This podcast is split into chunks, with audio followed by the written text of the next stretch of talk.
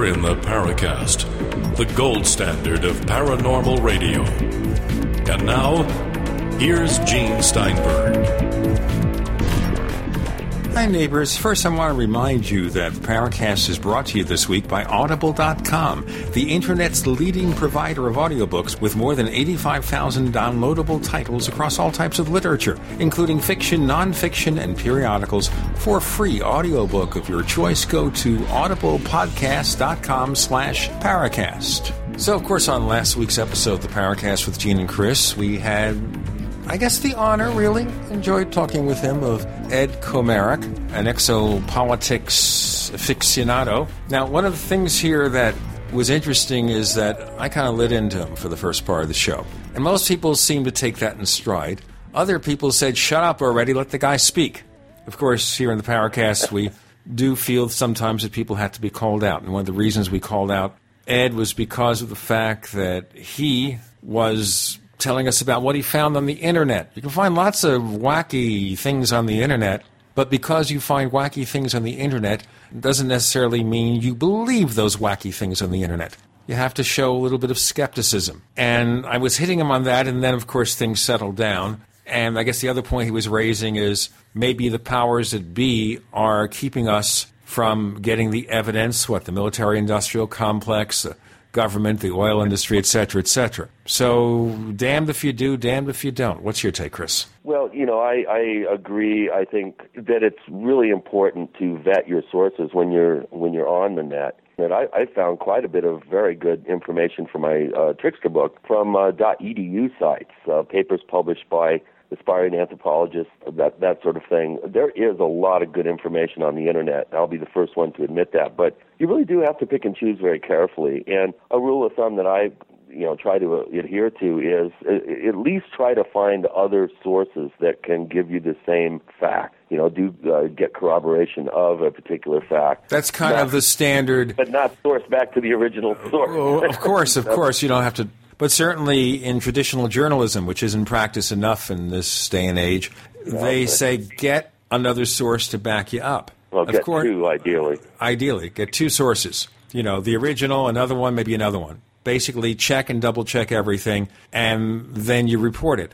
The problem is now with 24 7 cable news, they don't do that anymore. They get the story out there figuring they will correct it as they go along, but then, of course, people get the wrong impression it's a slippery slope. You just have to really be doubly careful, dot your I's, cross your T's, and you know only stick your um, your your neck out, so to speak, if you feel that you have enough corroborating information to back up a particular fact. Uh, the more controversial, the more important that is, obviously, to do. The other thing, of course, in terms of talking with Ed Komarek, is that he was mentioning the fact that he felt some of these other exopolitics adherents were not turning up their spam filters enough particularly talking about those who claim that President Obama has gone to Mars or something, and he specifically was talking about Alfred Webre. Right.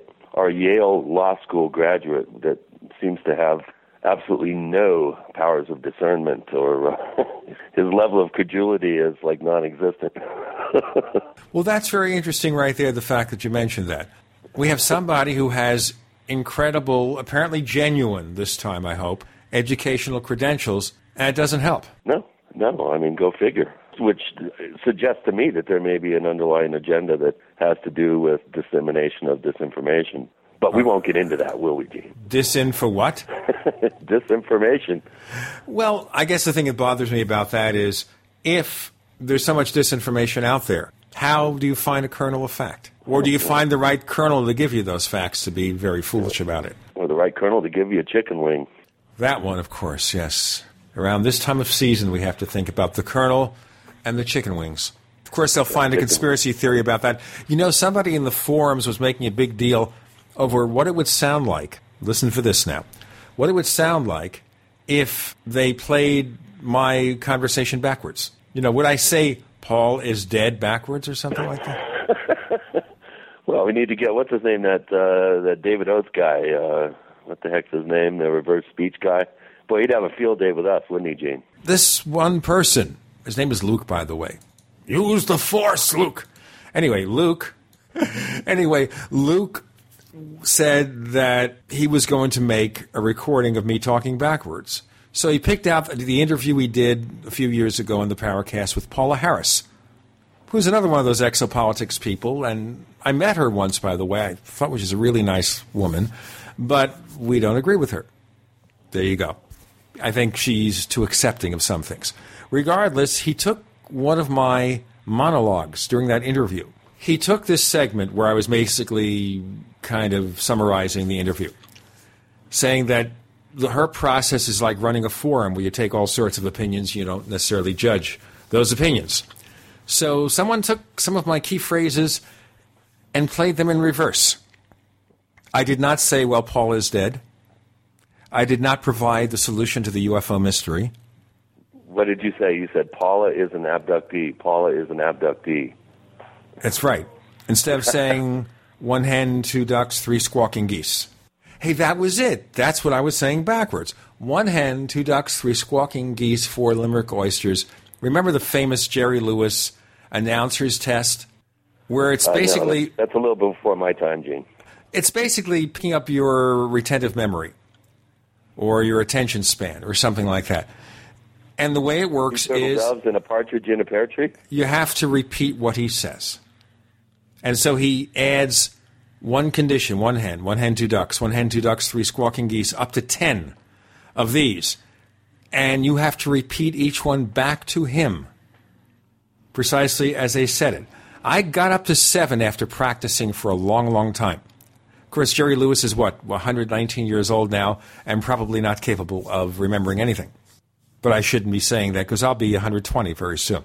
Okay, today we're going to bring back a guest who has really been a fascinating, fascinated collector of information about strange creatures. Loren Coleman. And I've known him for a long, long time. I know at one time he wrote a book with Jerome Clark, and this was the time I knew both of them, so that goes back quite a few years. What are your encounters and experiences with Loren Coleman?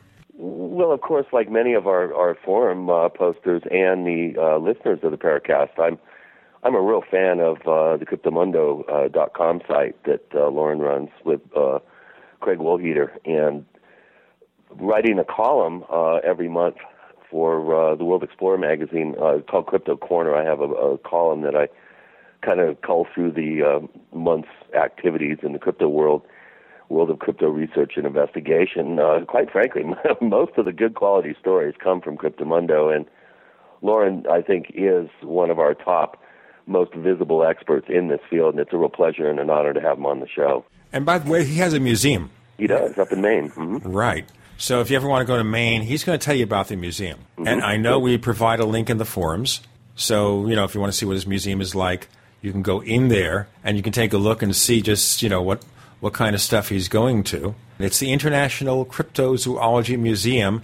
Let me give you the address before we get Loren on. It's at 11 Avon Street in Portland, Maine, and appears to be open Wednesday through Saturday, and then for a brief period of time on Sunday. I guess this is his day job. Mm-hmm and you get to see all sorts of fascinating exhibits. And we're going to cover that. And of course, we're not going to have any contests here where you get a paid vacation to Maine, especially in the winter, you know, where you can bring your snowblowers out. But it sounds like a really interesting thing to do. And maybe we should have a UFO museum next. Well, we do down in Roswell. Of course. Well, I'm thinking not just Roswell, but, you know, a place that is not so tainted. So, neighbors, if you have a comment or a question about the Paracast, you know where to send it. News at theparacast.com. Once again, that's news at theparacast.com. We promise to read each and every message, Chris and I, and we'll try to answer most of them. And by the way, if you do want to join our team, you have a background in sales, especially online sales, and broadcast experience as a salesperson is a must, do write us. News at theparacast.com. Once again, that's news at theparacast.com. We have Loren Coleman coming up next on The Paracast.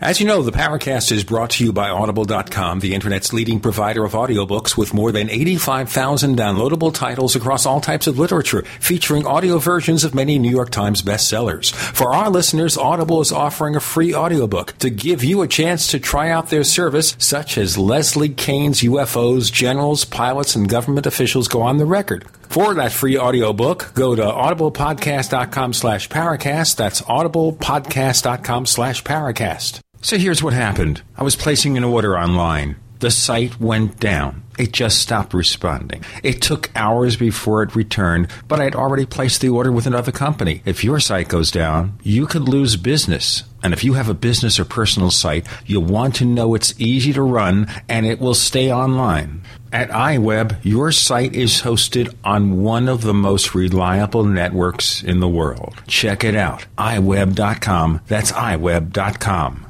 Hi, Jason Lewis here. Anybody who's been listening to my program knows how shaky the U.S. economy is right now. Will we have a V-shaped recovery or will it be a W-shaped one where the nation slips back into recession? Of course, if you think that Washington can spend or inflate its way out of a downturn, you've got nothing to worry about. But as you know, I have my doubts. So let me tell you about gold. Now, as my friend Ted Anderson from Midas Resources likes to say, gold, like all commodity markets, fluctuates in price and you could lose money, but it has never been worth zero. Give it some thought. And if you're interested in converting your IRA to gold or would like to actually have it in your possession, call Midas Resources today at 1-800-686-2237. The US dollar was once backed by gold, but has since lost 90% of its value. And if things don't change, I'm afraid the trend will continue. Call Midas Resources today at 1-800-686-2237 for gold and tell them Jason Lewis sent you.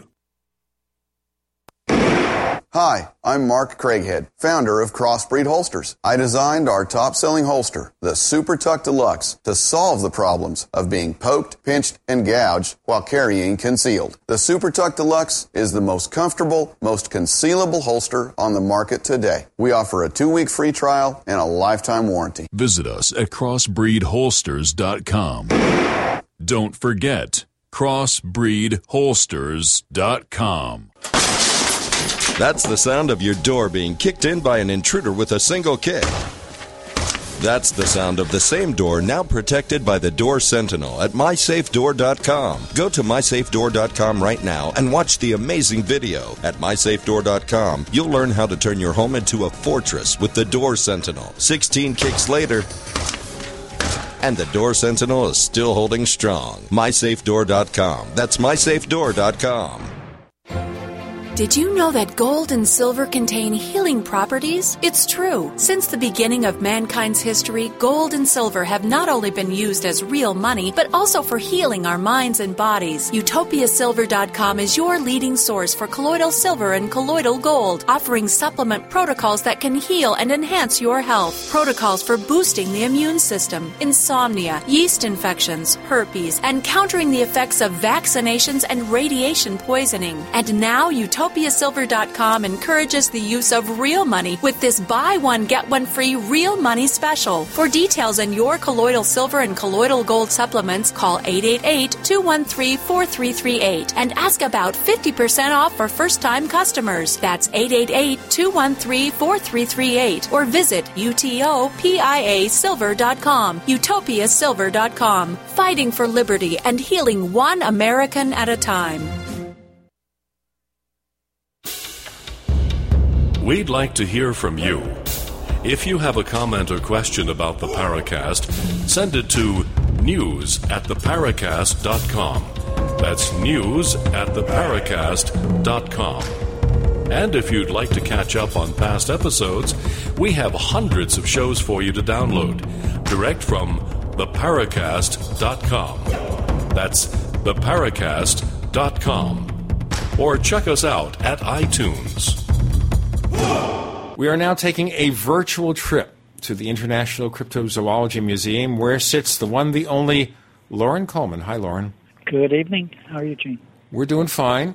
Chris and I are just doing great. We kind of wish we could be over there. We can have some kind of roundtable discussion, but we don't have a rich person anymore to pay for our transportation. Right. Yes, all of the wealthy cryptozoology sponsors died in the 60s. So Yeah. we're all beholden to Where's it. Tom doing Slick when you really need one, right? That's a good question, too. Where is today's variation of, say, a Laurance Rockefeller? I'm not talking about Robert Bigelow because he puts too many terms and conditions on his grants. I mean, somebody, no terms, no conditions, somebody who is willing to offer the money with a reasonable proposal and go from there. Well, you do have the MacArthur grants, the genius grants, and what's unfortunate that there's no cryptozoologist that's won it yet. But you know, someday something fantastic like that might happen, and then nothing but imagination could steer that person to create some great projects or go on expeditions or whatever. But there aren't too many uh, wealthy individuals out there giving to cryptozoology right now. That's for sure. But what would it require to earn their money? Would you still have to provide some DNA from Bigfoot or something like that? I'm not sure. I mean, I think that if we're going to get into current events, there's the whole Erickson project that's going on right now. That's a very wealthy man that's behind that. I mean, he put out the call. He tried to get various people, some of them mainstream Bigfoot hunters, others kind of on the edge. Because if you put out a call that, uh, do you have a piece of Bigfoot? I'd like to test it. You're going to get all kinds of different uh, fringe people and people trying to. Right now, on one of the websites uh, recently, there was uh, the quote unquote stake of a Bigfoot being offered for sale for fifty thousand dollars. So somebody says something like that, there's going to be somebody come up with a, a piece of meat and say that it's from Bigfoot. So it's kind of, you know, touch and go about where we're at with this whole process of the money and funding and what constitutes, obviously, what constitutes the ultimate proof is DNA and samples that really are verifiable and have a chain of command where you can really detail where it came from. I guess the big question here is after all these years, why have we not gotten something that mainstream science can regard as a smoking gun? Why is it so elusive? Well, there's um, several levels of answers to that. Let me let me start with uh, the name Bigfoot. Bigfoot doesn't help. Bigfoot is a silly name, and it's been often said that there's enough evidence uh, with all of the hair samples, the fecal material, the films, the eyewitness accounts, that if this was a murder case, you could get many convictions for murder with the evidence we have for Bigfoot. But we have the disability that has a name, it has a mythology almost now that really gets in the way. And anthropologists, which we're really up against, have the whole ghost of the Piltdown skull. And anytime there's a fakery in the cabinet that's as recent as the 1950s, you're going to have a higher standard put out there for proof. So right now, the only way that Bigfoot will be proven is with a live capture or a dead body. So you have the situation where we really need a body. We need a body, we need a live capture of a Bigfoot, a Yeti, some kind of unknown hominid to really prove to anthropologists, to the skeptical debunking community that these creatures actually exist and that we have a whole new species. Because right now you've got many situations where, like with the ivory-billed woodpecker, you know, if you go to Cornell, you definitely know, think and know that uh, the ivory-billed woodpecker has been rediscovered. But if you go to other universities, it's still somewhat doubtful. Well, we never want to get in that situation with Bigfoot. We want to make sure that the proof is ironclad, that uh, scientific academic folks are going to sign on with this, that it's actually going to be verified as a new species and not some, you know, kind of mutant or uh, feral human or some other thing. So there's lots of uh, possibilities. Now, the other part that I'm always asked is, why don't we ever find a body? Um, well, th- that's that's a whole other ball of wax, and I don't know if you want to go down that road. Well, you know what? Why don't we go down that road? You raised it. This is the Paracast where we go where no show ever goes. Okay. So tell us, okay, why not? Well, uh, once again, it's it's not a simple answer. It's a very complex situation. For one thing, I don't really consider it reality to even consider that uh, Bigfoot are being drawn up into UFOs, that they're burying their dead, that they're teleporting into another dimension when they die. Let's uh, take it from my uh, frame of reference, which is a very zoological, biological point of view. If you have an animal out there that actually uh, is in the woods of North America, and let's say very specifically the Pacific Northwest, and, and Dr. Grover Krantz estimated that there was anywhere between 2,000 and 4,000 alive at any one time. If you take a population that small, and he often would say there's probably one Bigfoot for every 10,000 black bear. Well, Grover Krantz and I used to do something whenever we would travel all over the country, and I've been to every state in the continental U.S.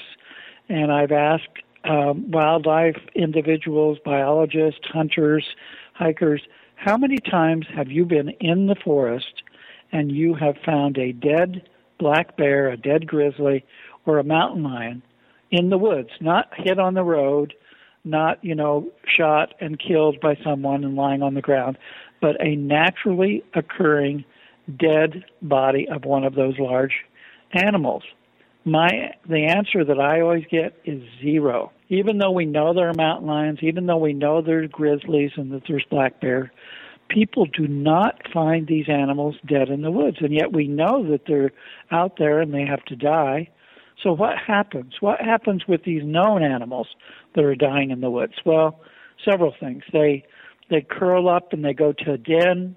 They go. Um, mountain lions have been known to when they figure figure out that they're close to death, they go in leaves and and you know try to bury themselves in the leaves. And then you have a situation where within 24 to 48 hours, crows, blue jays, um, coyotes, all kinds of vultures, they they start ripping apart the body, and then very quickly you know, it's decimated. There's nothing there that's left. And with the larger bones, there's an animal in North America that everybody forgets about. But I use the example in the state of Maine where I'm at. The state of Maine is the most forested state in the United States. The surface of the state is covered in 95% trees. We have 40,000 moose every year dropping their antlers all over the state. That's not even including the deer. And yet, all of those tourists from the Atlantic coast that come up to Maine because we're vacation land and they go hiking, they don't trip over antlers all spring and summer. Well, where did all the antlers go?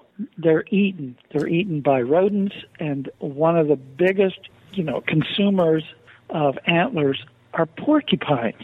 And we'll and have to answer that question more in a moment. Sure. With Loren Coleman, with Gene and Chris, you're in the Paracast.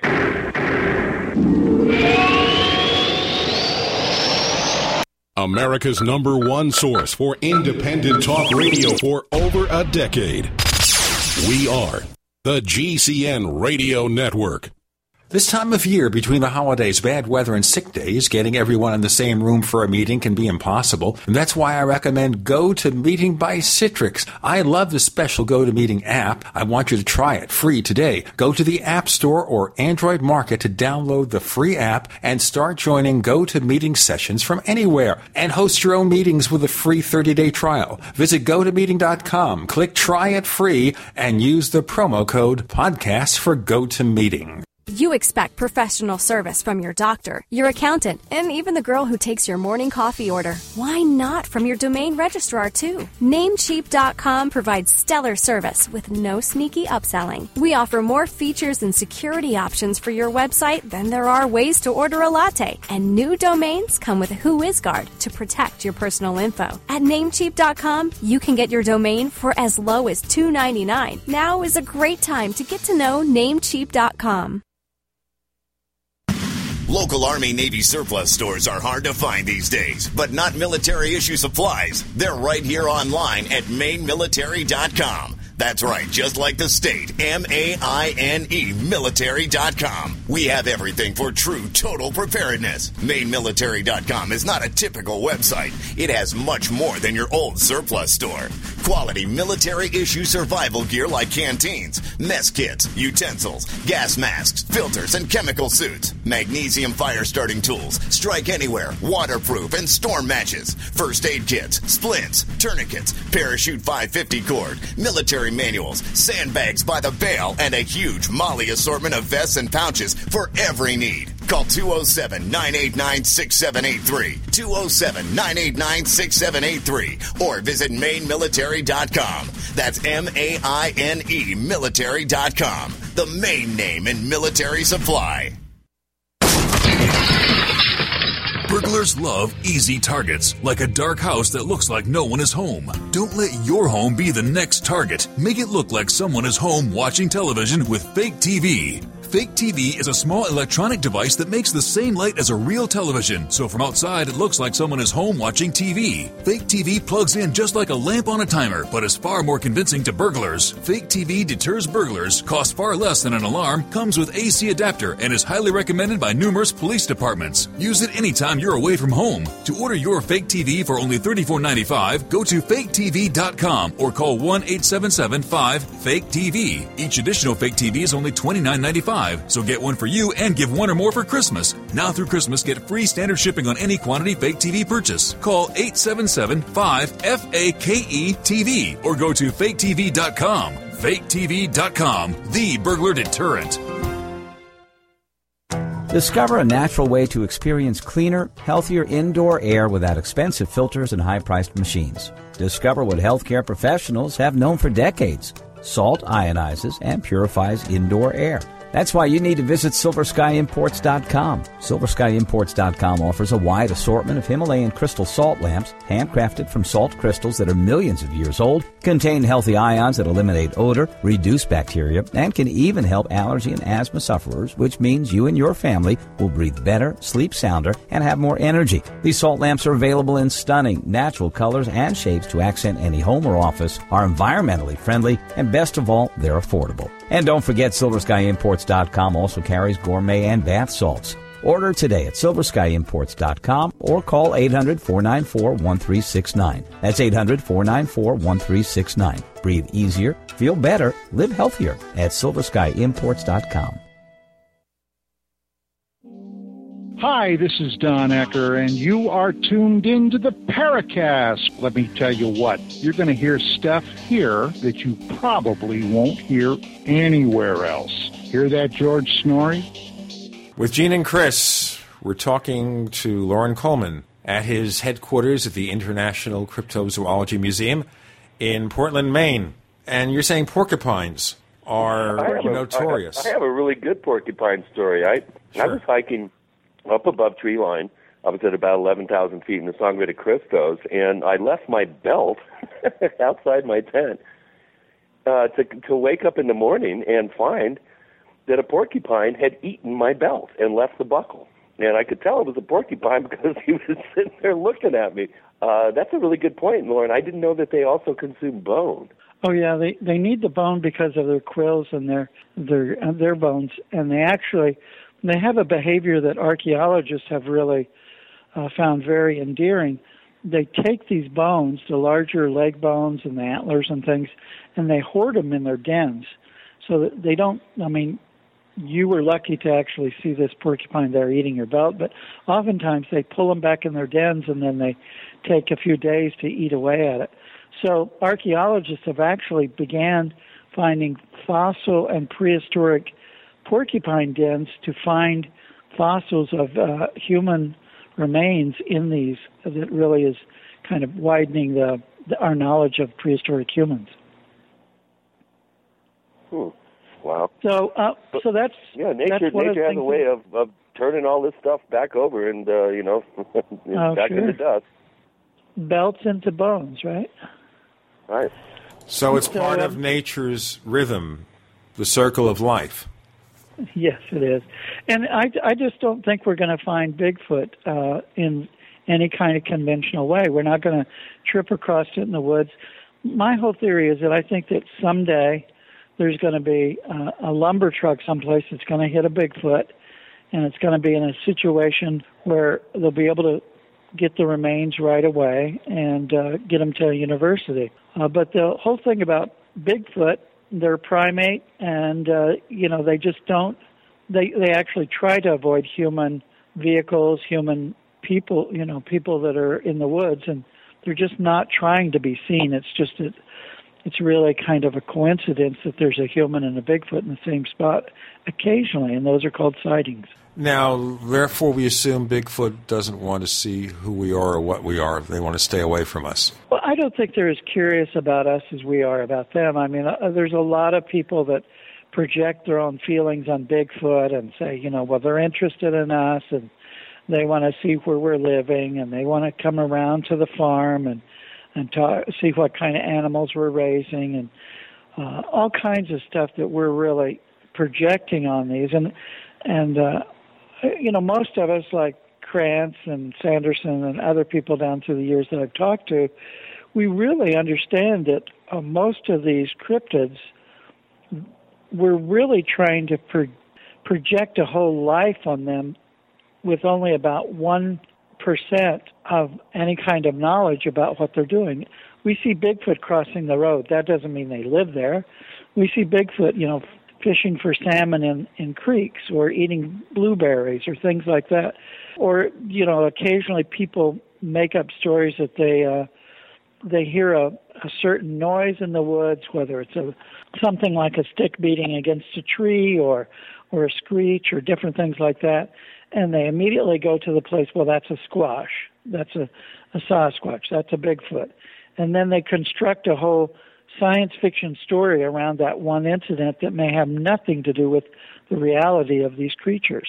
I think it's you know it's kind of one of that's been one part of it. The other part that I talk about in my book Bigfoot: The True Story in North America in America is that actually uh, because we're in such a prudish society, most Bigfoot researchers for the last 50 years have been le- leaving out details about the sexuality of these creatures. Do they have a penis? Do they, you know, was the sighting, did it talk about gender specific uh, details that the researchers are leaving out because they're too embarrassed? And that's the whole projecting the human, you know, shyness and prudishness on on these creatures based upon who we are. And that's really got in the way of some of the research. You know, so anthropomorphizing our, our own cultural exactly. beliefs uh, and and overlaying them on on on these creatures when we really don't have the uh, the data to really support that. Is what you're saying? Yeah, exactly. And it, I mean, it, it's very obvious when you go out and you study bonobos or gorillas or chimpanzees. People understand those are animals, and you report on their sexual activity, on their breeding, upon all of these things and yet you read what I did a few years ago when I wrote this book is I I read and read and read through all of these accounts of researchers and they would it's obvious that uh, the eyewitness had seen it long enough and yet they'd say put one line in there about uh, he says they were breasts and then he goes on the researcher goes on well were they round did they have hair on them did they have nipples? You know, there's all kinds of questions that were avoided. It was almost like reading the Warren uh, Commission transcript. Well, why didn't you ask those questions? You know, you're trying to learn about this animal. This animal may be new to us. Ask more questions about the biological specimen. And it's just kind of frustrating sometimes because once again, we're dealing with just humans and humans do uh, do these projections, these anthropomorphic projections. All right, but even if we go past trying to make Bigfoot assume a personality similar to a human being, maybe they're just a bunch of Neanderthals running about. Okay, what about those who theorize that Bigfoot and other creatures are really from other dimensions, somehow related to UFO and other paranormal events? Well, I think that that's a whole other show for somebody else uh, one of the things that I do at the museum when somebody comes in and they start talking about other dimensions or UFOs or ghosts, that's all well and good. And I'm a, I'm an old old Fortean. You know, I have all kinds of room in my brain for the lots of different possibilities and Fortean phenomena if you show me the data. But I have not been shown anything that makes my anthropological zoological background feel like I need to talk about Bigfoot as aliens or Bigfoot from another dimension.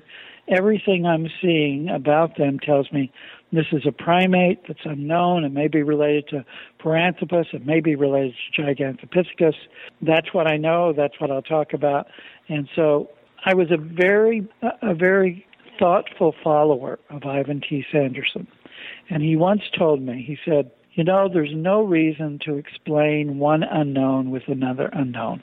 He said, I'm interested in the tangible intangibles, the things that we certainly can measure, we can see fecal material from, but I'm not interested in talking about a Bigfoot being a ghost. And that's very much, I followed in that line. I, I'm just, it's a waste of my time because I'm just kind of blowing air, uh, blowing smoke into the air, and it just disappears because it doesn't have any sense of continuity with the kind of studies that I'm doing to go off into a tangent talking about ghosts.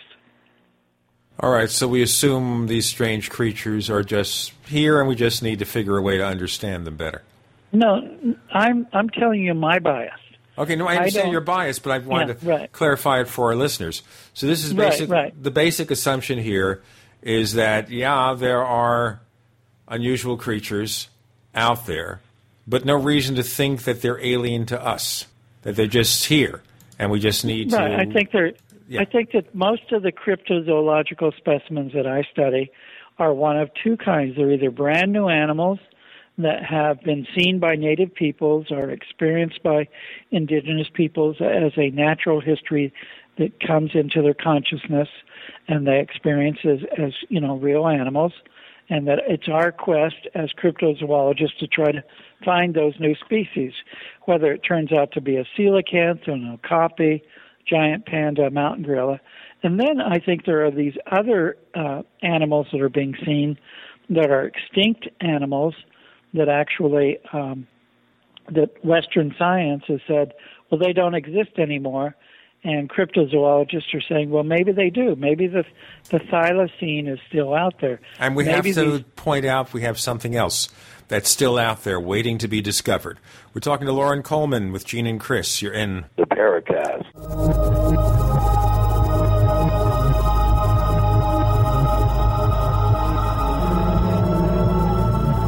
Are you tired of searching for great talk radio? Something more important. Search no more. We are the GCN Radio Network.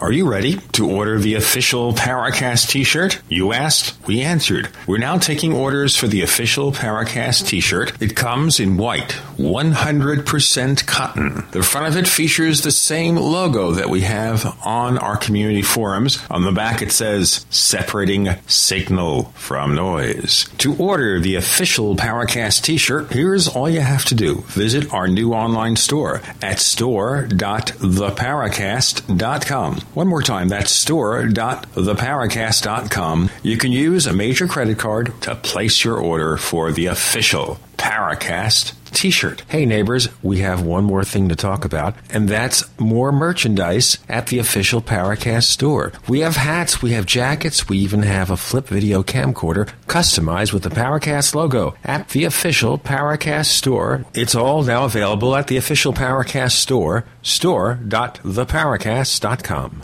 Digestive health is the key to wellness and elimination of toxins. That bears repeating. Digestive health is the key to wellness and elimination of toxins. And Pro EM1 Daily Probiotic Cleanse is the key to digestive health. Pro EM1 is a powerful liquid probiotic, strong enough to cleanse, gentle enough to use every day. Pro EM1 is dairy, wheat, and soy free, contains all natural and certified organic ingredients, contains no preservatives or animal products, supports a healthy digestive and immune system, supports weight loss, improves absorption of food nutrients, aids in controlling yeast infections, is never freeze dried, and uses three groups of live, viable, beneficial microbes to cleanse and remove toxins. Order Pro EM1 Daily Probiotic Cleanse at Teraganix.com, spelled T E R A G A N I X.com, Teraganix.com or call toll free 866 369 3678. That's 866 369 3678. Pro EM1, the raw probiotic you. What looks good under your Christmas tree and tastes even better? Big Berkey water filters. Yes, the gift of clean water. A gift that provides a great foundation for achieving good health in the lives of your loved ones. A Big Berkey water filter gives them protection from bacteria, heavy metals, chlorine, fluoride, pesticides and herbicides, VOCs and more. And best of all, a Big Berkey water filter is a gift that lasts for many years with no additional investment. And that saves time and money in filter replacements that other water filters require and are even powerful enough enough to purify treated, untreated, or even stagnant pond water. As always, all orders over $50 are shipped free, and GCN listeners get 5% off all ceramic filter systems. Order online at bigberkeywaterfilters.com, spelled big, B E R K E Y, waterfilters.com, or call 877 99 Berkey. That's 877 99 B E R K E Y. Gift well this Christmas. Give a Big Berkey water filter. Solar power. Solar power. Hand crank power. Hand crank power. Radio power. Radio power. The goods you want, the good deals you need to power up your survival are at 21stcenturygoods.com. In our solar department, you'll find solar generator kits, solar lanterns, flashlights, radios, and solar cell phone and laptop chargers. 21stcenturygoods.com is your hand crank headquarters for everything from generators to flashlights to emergency, weather, and shortwave radios by Grundig and Kaito. Big brand names and big deals. Like this. Get a free solar flashlight with every order over $75. But hurry, offer ends soon. Go to 21stcenturygoods.com. Spelled the number two, the number one, ST, centurygoods.com. That's 21stcenturygoods.com or call 866 999 8422. 21stcenturygoods.com. Power up your survival. Your survival. This is Leslie Kean, and I'm with the Coalition for Freedom of Information, and you are listening to the Paracast. With Loren Coleman of the International Cryptozoology Museum, with Gene and Chris here in the Paracast. And so, as far as Loren Coleman is concerned, we're not talking about interdimensional creatures. We're talking about creatures that are here, and maybe for whatever reason, we haven't looked in the right places. Is that part of it? Uh, well, yeah. I mean, uh, in one of the one of the paradoxes of this is that you don't find something you don't look for. A lot of people, a lot of scientists. Uh, for instance, the largest new animal that was discovered in 2010 was a six and a half foot long uh, giant monitor lizard in Luzon, Philippines, that climbs trees and eats fruit. The native peoples have been saying, "There's a big lizard around here. There's a big lizard around here." the scientists didn't believe them, so they didn't even start looking for it until 2003. In 2003, 2004, they finally started coming across solid evidence of this giant, uh, over man-sized creature uh, called, you know, a monitor lizard. And when they finally discovered this, they said, "Oh my goodness, it must have been here all the time. We just weren't looking in the right places." And that is exactly what happens over and over again. Uh, you know, the native people say it's there. Scientists come in and they, uh, for instance, the okapi, this this giraffe-like uh, forest giraffe that was discovered in 1901 in Africa, the Europeans came through there and talked to the pygmies and said, "No, you don't have any animal like that. What you're obviously seeing is a zebra in your rainforest." And the pygmy said, "No, no, we think we're seeing something something different. Finally, in 1901, you know, an Englishman named Sir Harry Johnston uh, got some skulls and got some bandoliers, some belts, and sent them back to London and actually proved that there was a brand new animal there, the okapi, and it happens over and over again. Is that part of the problem here? Is that science wants to believe in any particular era that they know everything? We have discovered exactly. all the animals. We know what's going on. We know everything that's happening out there. There are no mysteries. Therefore, there can be no creatures that we are not quite aware of. Exactly, exactly, and and that's what uh, what is is now just as oftentimes you you have uh, scientists who have degrees and go to universities, and I mean I taught at a university for 20 years, so I know I know what I'm talking about because I've been around these people. They think they're on the inside and they know it all, and yet you have amateurs come along who are cryptozoologists who maybe have been out in the field for 25 years and they're covered in mosquito bites but they say you know I have this proof. And they come along and they said no no you you can't have proof because there's nothing like that exists and so now what's intriguing is you have a whole new category of debunkers and skeptics who are amateurs also and it's almost like the religious right. They're coming up and they're saying, no, you know, what you're seeing here are bears in the woods, or everybody's been drinking at Loch Ness. it almost beca- it's gone overboard into the ridiculous to really keep the status quo at a space and say everybody's uh, making these creatures up. They're all mythical, and then all of a sudden, whenever uh, a giant monitor lizard is uh, discovered in 2010, they act like uh, somebody surprised them and, and tricked them or something. So these creatures have always been there, but they're using tunnel vision. Yes, yes. The the, the skeptical uh, individuals and some of the academics. But what what is interesting to me is when I started in this 51 years ago. Uh, Sanderson once told me he thought there was about five of us in the United States that were interested in in these kinds of animals, and then it got more, uh, you know, into the 60s, into the 70s, and what I'm finding nowadays, uh, I have coming into the museum all the time different academics, different uh, biology teachers, kindergarten teachers, uh, law enforcement individuals, game wardens. And I said, How long have you been interested in cryptozoology? And they said, Oh, it started for me when I was 25, which could have been 10 years ago or, or 20 years ago when I was watching In Search of or, or I read your book, you know, back, back in the day. And it's, it's so amazing to me that so many people are sort of on the inside now we have law enforcement people, we have academics, we have, you know, people that are actually getting the frontline reports now and feeding them to some of us. And so it's really changing around and the world is is like opening up to cryptozoology and when you start seeing you know beef jerky commercials with Bigfoot in it, you know that the popular culture is kind of right. um, messing with Sasquatch right. It's it's it's catching up finally, and you don't feel so alone. And so it's kind of times are changing. Right. Harry and the Hendersons. Yes, exactly. All of those popular cultural items. Of course, that's warm and fuzzy Bigfoot. Yeah. Well, the warm and fuzzy Bigfoot, and then and then you have the Loch Ness monster. I call them the the big three celebrities. There's the abominable snowman, the the Yeti, the Bigfoot, Sasquatch, and the Loch Ness Monster are really driving what most people see as cryptozoology. Uh, one of the things that I, I really point out at our International Cryptozoology Museum, at any one time around the world, there's probably 200 expeditions looking for all kinds of different creatures that you wouldn't even know about. You know, like the the tatzelwurm, which looks like some kind of lizard in the Alps, or or you know other creatures like uh, Mapinguari, which is a giant ground sloth of South America, or even the reopening of, of our case files on the little people after Homo florensis. The, the hobbits were discovered in Indonesia in 2003. Then you you're starting to relook at the Menehune stories, which are the little people of Hawaii.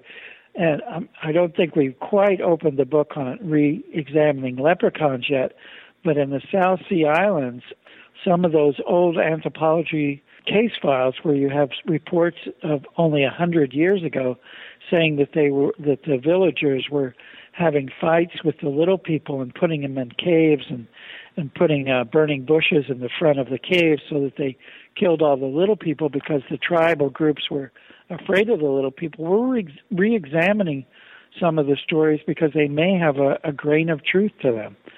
And uh, so right, there, that reminds me of a case that uh, occurred around the turn of the century. I think it was in 1902.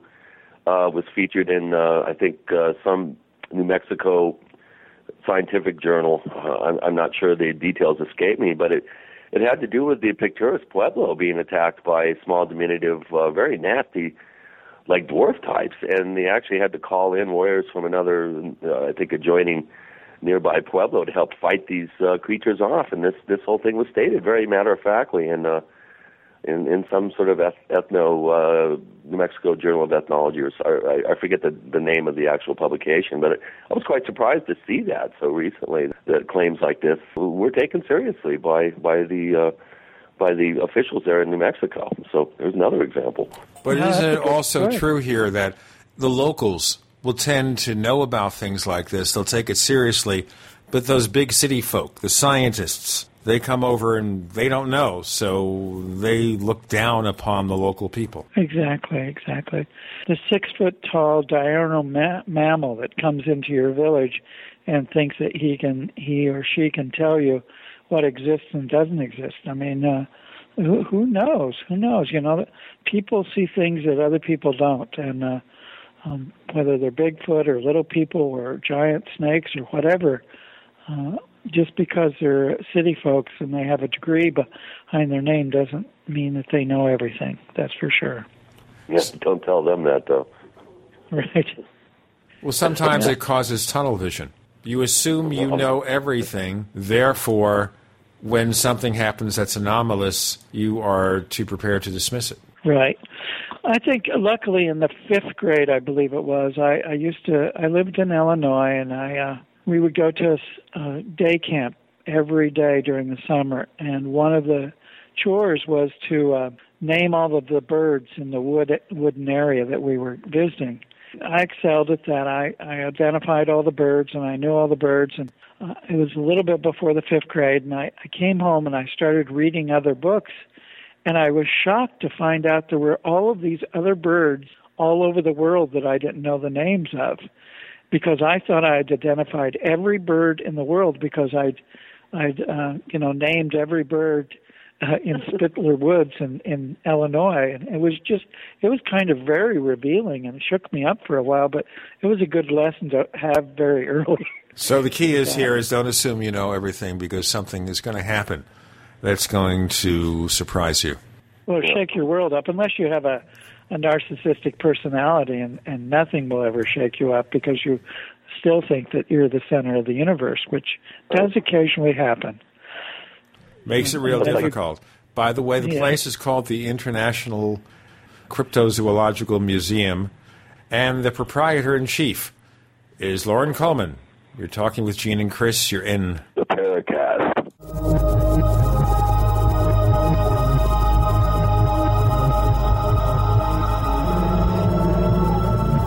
The GCN Radio Network, providing the world with hard hitting talk radio. GCN. Great talk radio starts here.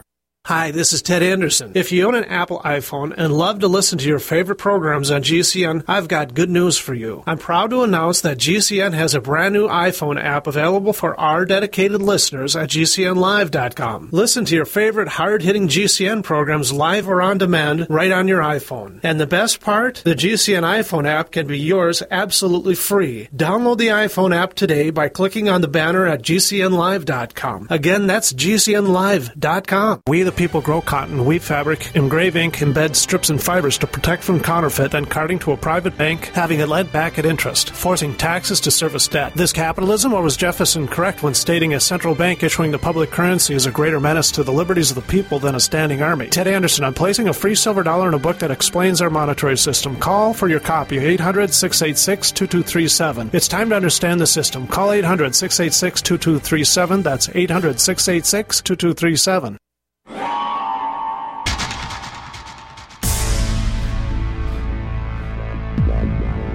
Welcome back to the Paracast, the gold standard of paranormal radio. And now, here's Gene Steinberg. With Gene and Chris, the long awaited return visit from Loren Coleman. Now, Loren, just to segue very quickly here, you very recently moved your museum? Yeah, I, uh, a short, brief history of the museum is I started collecting materials and going on expeditions in 1960.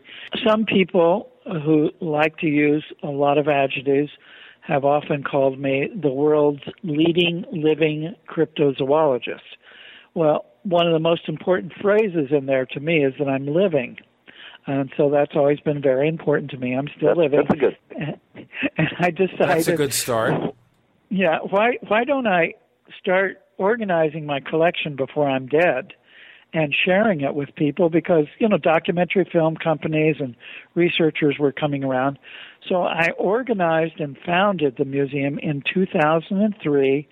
I was in the middle of an ongoing 10-year divorce in which I finally bought a house and I decided, well, I'm going to buy a bigger house on the advice of my accountant to buy a bigger house and do the whole first floor as a museum. So I set up the museum in my home, four and a half rooms in my home downstairs. And, you know, I'd have unsolved mysteries and weird travels and all kinds of different programs. Deep sea detectives would come and film there. And they were delighted because I had different rooms set up for different, uh, you know, Africa room, a Victorian room, based around different discoveries in cryptozoology, and so they could film without them having to change things. And of course, I had many, many props because they were real artifacts from expeditions. Finally, in 2009, I was invited. A, uh, um, a friend of mine was opening a bookstore, and in the back of the bookstore was a kind of a very large room. And she said, "You have been wanting to." Uh, have a public presence to this, so why don't you move your museum to my the back of my bookstore, put the Bigfoot that I have, which is an eight foot tall, four hundred pound Bigfoot replica, up at the front of her store, draw people into her bookstore, and then they would also occasionally come into my mu- museum. We moved in there, and we found out uh, within a year it was too small. I had over 3,000 artifacts squeezed into this uh, 500 square feet, less than 500 square feet. And so it took us a while, but at the a two year mark, we moved a month ago to this space that's uh, over 2,000 square feet. It's it's just enormous. It's old fur company uh, showroom, uh, one room and then another attached room with windows all around. It's an old atrium, so unfortunately, it's a hundred years old. So there's a roof over it now, but it's got a very tall ceiling, and you know we have a the the full size Bigfoot. We have a full size coelacanth, which is five and a half feet long. We have a a 14 foot long uh, model of uh, the colossal squid. We have a model of the megamouth shark, and I have like 150 casts in, in display case and skulls and uh, Yeti material, hair sample, fecal material, uh, a cat area, a Loch Ness lake monster area, sea serpent, and that's just in the the evidence room. And then in the outer room, it's a popular cultural and art inspired materials out there, like we have the the jackalope, uh, full sized, uh, the prop from the movie P.T. Barnum, uh, the Fiji mermaid that's three and a half feet tall. Uh, Laura Linney shirt and hat from the Mothman Prophecies because I actually uh, consulted to that movie uh, items of chupacabras, uh, items from uh, De- Jersey Devil, the Dover Demon, and the uh, the foot from the Terror of Turner, which was a, a case up here in Maine of a creature that was found. And there was a, a worldwide uh, interest in it. It was sometimes called the Maine mutant. Anyway, I've got the foot in a little jar, and that gets a lot of attention. So uh, it just was really nice to move into this new space because we really have room to stretch our legs. And when groups of people come through here they they have plenty of room. And it, it's just uh you know today we had everybody from uh, a couple of zoologists from Florida and uh, a man from England who was a zoologist, a school teacher, a midwife, an artist, a, a potter, you know, construction workers, truck drivers everybody in the world who's heard about and been reading about cryptozoology, or they just are on vacation and we're now on all of the top list of, of places to go in in Portland, Maine, and so it's it's just a, a, a kind of a mecca for people to come see. Now, understand of, here, it's not free. You're charging a modest admission fee. Oh, modest, yeah, five dollars for kids, seven dollars for adults. Yeah, mm-hmm. very modest, and uh, you know, people can take all the pictures and stay as long as they want. As as my docents often tell me, I'm one of the major attractions. Right behind the fact that we do have a restroom, me being a, one of the exhibits and being here is gets a lot of attention too. So you find people coming from all over the world to talk to you. Oh yeah, all over the world. There was one man who was he came all the way from Sydney, Australia to a business meeting in Boston. He got on a train in Boston, came up to the railroad station here in Portland, walked from the railroad station, which is a, about a mile and a half, to the museum. Went to the museum, took all kinds of pictures, talked to me for a while, walked back to the train station, took the train back to, to Boston. There's people from, we had a person from Tibet, we've had people from New Zealand, Australia, when we opened downtown in 2009, on opening day we had 82 people show up. When we reopened, we had a grand reopening a month ago, the day before Halloween. 162 people came here, and really oh. from all over. People people drove up from Baltimore. People came from uh, Connecticut, Boston, all over Maine. It, it was quite exciting, and and uh, you know it's one of those places that people. I remember at the end of October, it was the last couple that had came to the old museum when it was around the corner in the littler space, and they said that they'd just flown in from Madrid, Spain. They heard me on a podcast over in Spain, and they had just got married. They were on their honeymoon in New England, and the first place they wanted to come was to this museum. And I love it. And, and, and it was so destination for honeymooners. Yeah, exactly. Well, maybe And I you need had- to work with the travel agencies here and develop a package. well, what was remarkable that was couple number eleven in two weeks that said they were on honeymoon and had stopped at the museum during their honeymoon. That's a little was scary, Loren. Yeah, it was kind of very uh, bizarre. And uh, there was actually one couple that came through about a year ago, and they were fascinated by the fur bearing trout. Took all kinds of pictures, asked me a lot about it. And then a month after they left, I got this postcard, and they said, We're still on our 33rd uh, honeymoon, anniversary honeymoon, and we're up in Alaska, and we found a fur bearing trout, uh, salmon and here's the postcard for your collection. That was really strange, but it was very much appreciated. Fur bearing trout. Hmm, that's an interesting one. I, I think that's uh, that's a new one for me. We can't say it's anything fishy. Uh-huh. Yes. Well, it's right in the same category. It's right on the wall next to the jackalope and Jackalope, yeah, of course. yeah. Now, Yeah, before we right. go into the next segment, and we have some questions from our listeners because we basically anticipated your appearance and opened up a thread at the Paracast community forums at forum.theparacast.com. And that is here in looking at this stuff. And you screened out all the ones from my ex-wives, right? Well, n- not really. I don't think we Oh, know who your ex wives are. How many ex wives do you have? I'm afraid to ask. Uh, Just two. Oh, okay. Just two. I have one, but she's basically a decent person. So if she posts a message, we would allow her to have that courtesy. Really? yeah.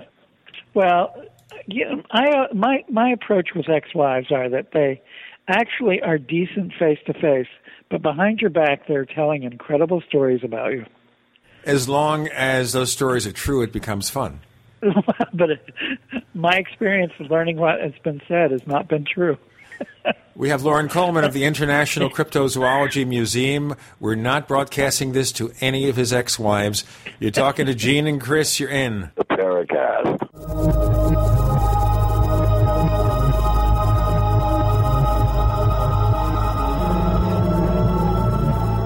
So here's what happened. I was placing an order online. The site went down. It just stopped responding. It took hours before it returned, but I'd already placed the order with another company. If your site goes down, you could lose business. And if you have a business or personal site, you want to know it's easy to run and it will stay online. At iWeb, your site is hosted on one of the most reliable networks in the world. Check it out. iWeb.com. That's iWeb.com. Fate magazine provides true reports of the strange and unknown. Keep up with the latest on angels and miracles, psychic phenomena, ghosts, UFOs, life after death, and much, much more. To receive your free issue of Fate magazine, call now at 1 800 728 2730 or visit their website at www.fatemag.com. That's 1 800 728 2730. What are you waiting for? Your fate awaits. Gold isn't for you? Ted Anderson, president of Midas Resources, one of the world's premier gold and precious metal investing firms. I get it. You wouldn't buy gold if you believed that the government is doing a great job, that the Fed will stop handing out trillions of dollars like bailout candy, that Social Security would be there for you. That's not what's happening. You might even pass on gold if the stimulus package wouldn't fuel inflation, or that the dollar wouldn't lose value, or that your retirement would be secure. If all looks rosy to you, then now is not the time to buy gold. For the realist, there have never been more sobering reasons to diversify with gold. Since 2001, the U.S. dollar index has tanked 30% while gold has risen 300%. Right now, savvy investors are adding gold to their portfolios. You should too. Find out what they know. Call us and I'll send you 10 reasons why gold will do very well, free. 800 686 2237. 800 686 2237. That's 800 686 2237. The perfect water for drinking, bathing, and cleaning, right at your fingertips? Yes, you can now have the most powerful water ionizer on the market for less than half the price of competitors. The Genesis Platinum Water Ionizer from GibsonsHealth.com creates the perfect drinking water of 9.5 pH, automatically cleans every time you use it, and even tells you when to change filters. Other 7 plate water ionizers are priced at two or even $3,000. But the Genesis Platinum is only $16.95. Get yours today at GibsonsHealth.com. Under Nutritionals, be sure to click on Essential Oils for aromatic liquids extracted from a broad range of flowers, stems, seeds, and bark. And to really balance your body, click on Go Green, the most complete green drink available, necessary for survival. All this and more are found at GibsonsHealth.com. Call 800 388 6844. That's 800 388 6844 or GibsonsHealth.com. Healthful living since 1974. You owe the IRS money you can't pay, then listen carefully because you already know that the problem won't go away by itself. You can get help today from the leading tax expert in the country, Dan Pilla. Hi, I'm Dan Pilla. The IRS isn't going to just forget about you. Right now, the IRS is hiring thousands of tax collectors to go after delinquent accounts just like yours. That's why you need to take action today, and I can help. I take a simple but proven approach to solving your tax debt problem. First, I stabilize collections so you don't have to worry about wage and bank levies. Next, I build a detailed plan to get your debt reduced to the fullest extent possible, sometimes even eliminated. Finally, I work with you every step of the way to get your problem solved once and for all. So call now for a free consultation.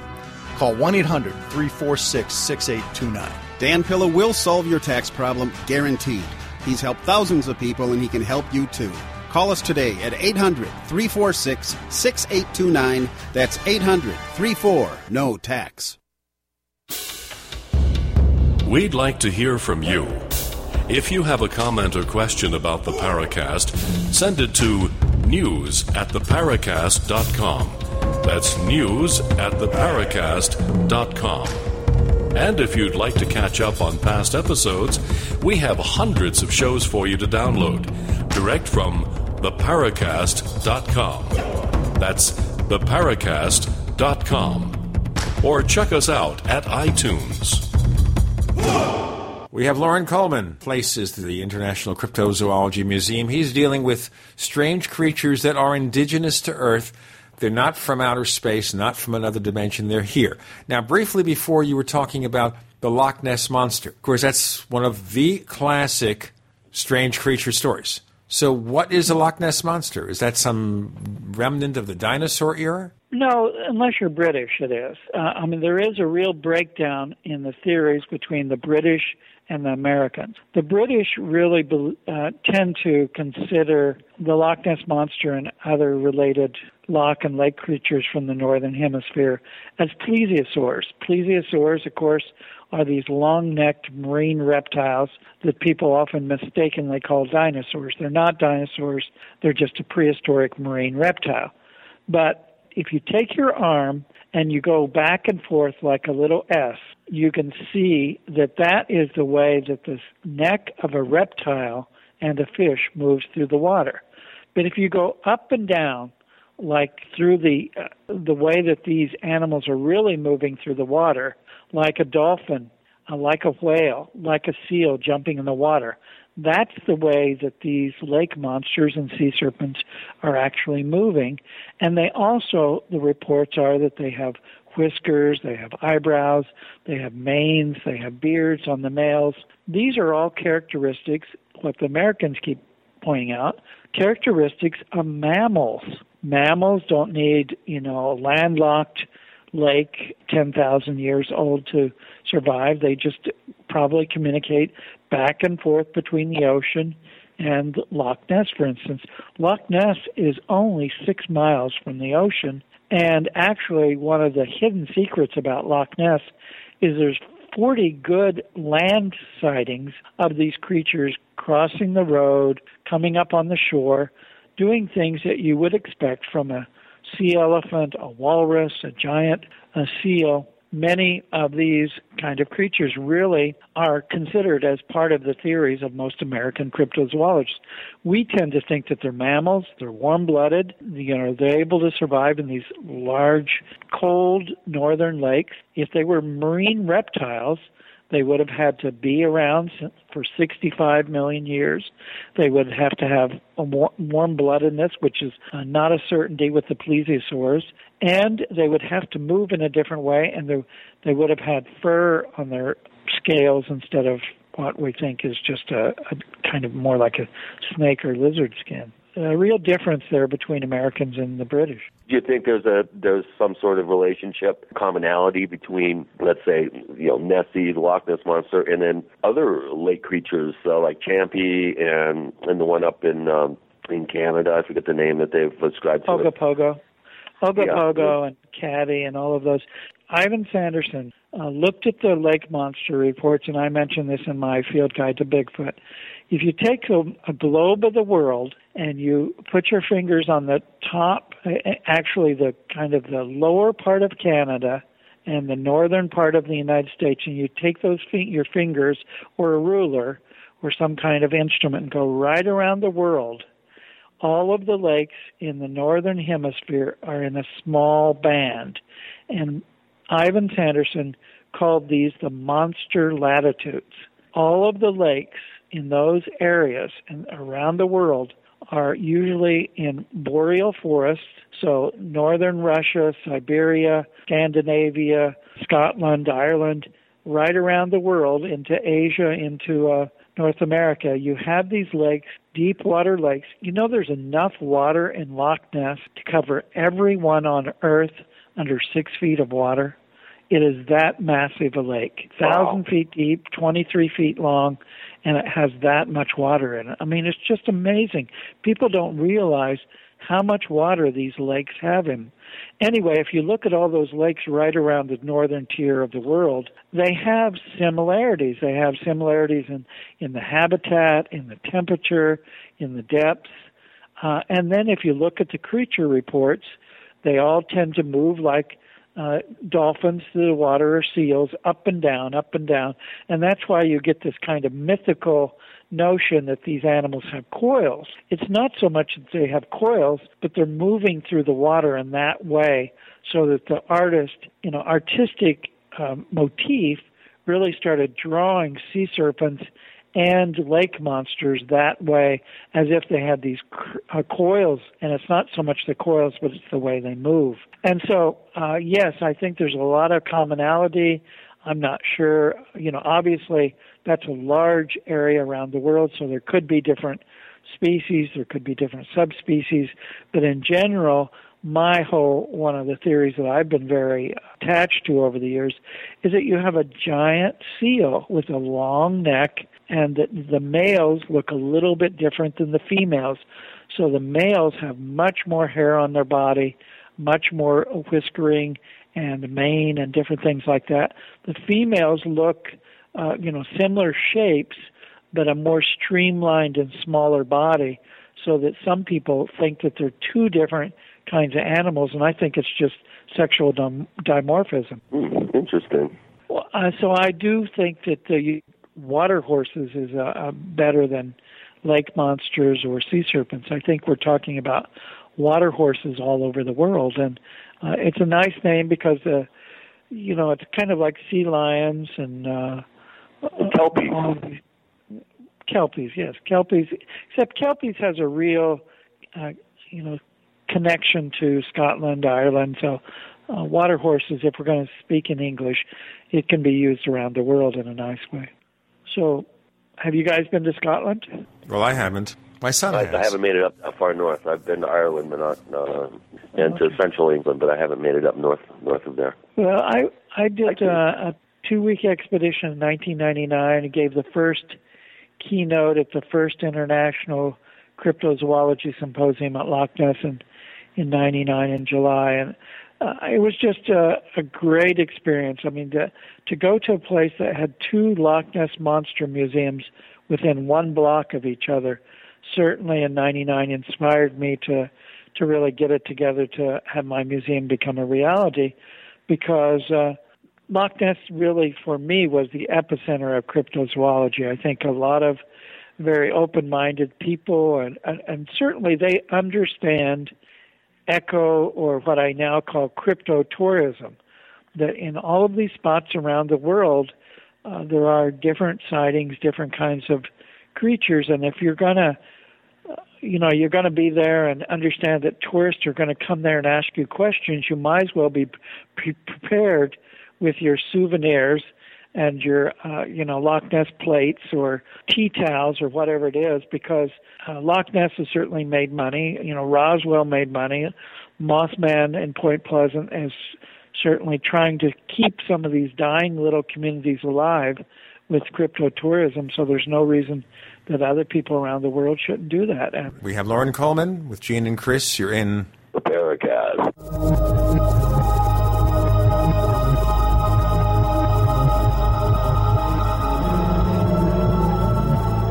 America's number one source for independent talk radio for over a decade.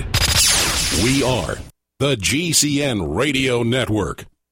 Ray Perkins, a reclusive veteran burned out from the Gulf War, lives tortured by relentless, perplexing nightmares. Nightmares of a horrific battle in deep space and of a mysterious woman suffering in agony for her devastated world. A woman not yet born, calling across centuries to him. Then, a coincidence leads him to his destiny, his chance to alter the universe. Attack! Attack! Of the Rockoids. The former fiction editor for Star Wars and Indiana Jones, Robert Simpson, writes The soul of the novel Attack of the Rockoids lies in its heart and passion for building a convincing tale of a love that spans the galaxy, a thrilling story. Attack! Attack! Of the Rockoids is available now. Read a sample chapter and get a special discount off of the cover price at our website, rockoids.com. That's R O C K O I D S dot com. Attack! Attack! Of the Rockoids. A novel in the grand science fiction tradition. Has the United States been discovered in the Bible? Where does Islam fit in Bible prophecy? Is the New World Order world government? These and other crucial end time questions are answered in the new DVD package, Understanding the End Time, from End Time Ministries. Jesus Christ said, I tell you these things before they come to pass, so that when they do come to pass, you might believe. After you watch this 14 lesson DVD series, Understanding the End Time, you'll know more about Bible prophecy than the average seminary graduate. This DVD package normally sells for $280, but now is only $199. Order Understanding the End Time DVD package at endtime.com today for only 199 or call 1 800 END TIME. That's 1 800 363 8463.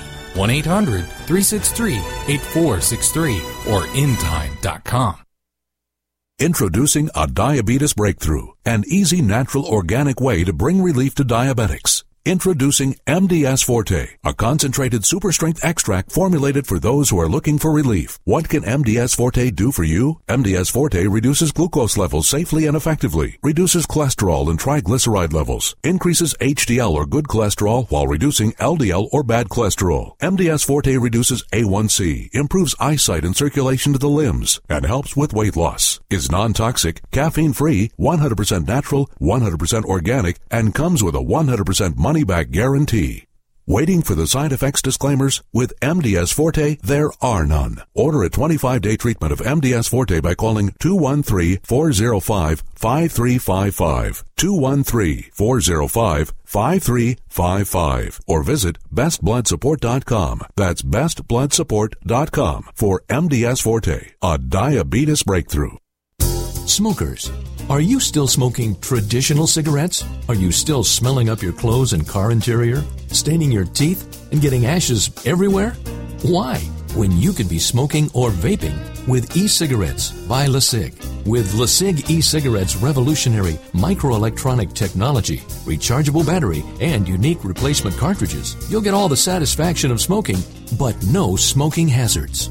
Choose from a wide variety of our new American-made Vapriate e-liquid flavors at lecig.com, spelled L-E-C-I-G.com, or call 870-518-4307. That's 870-518-4307. LeCig e-cigarettes for today's modern smoker. Warning, e-cigs may contain nicotine, an addictive substance known to the state of California to cause birth defects or cancer. Please be aware of the risks associated with e-cigs prior to use. You must be 18 years or older to purchase.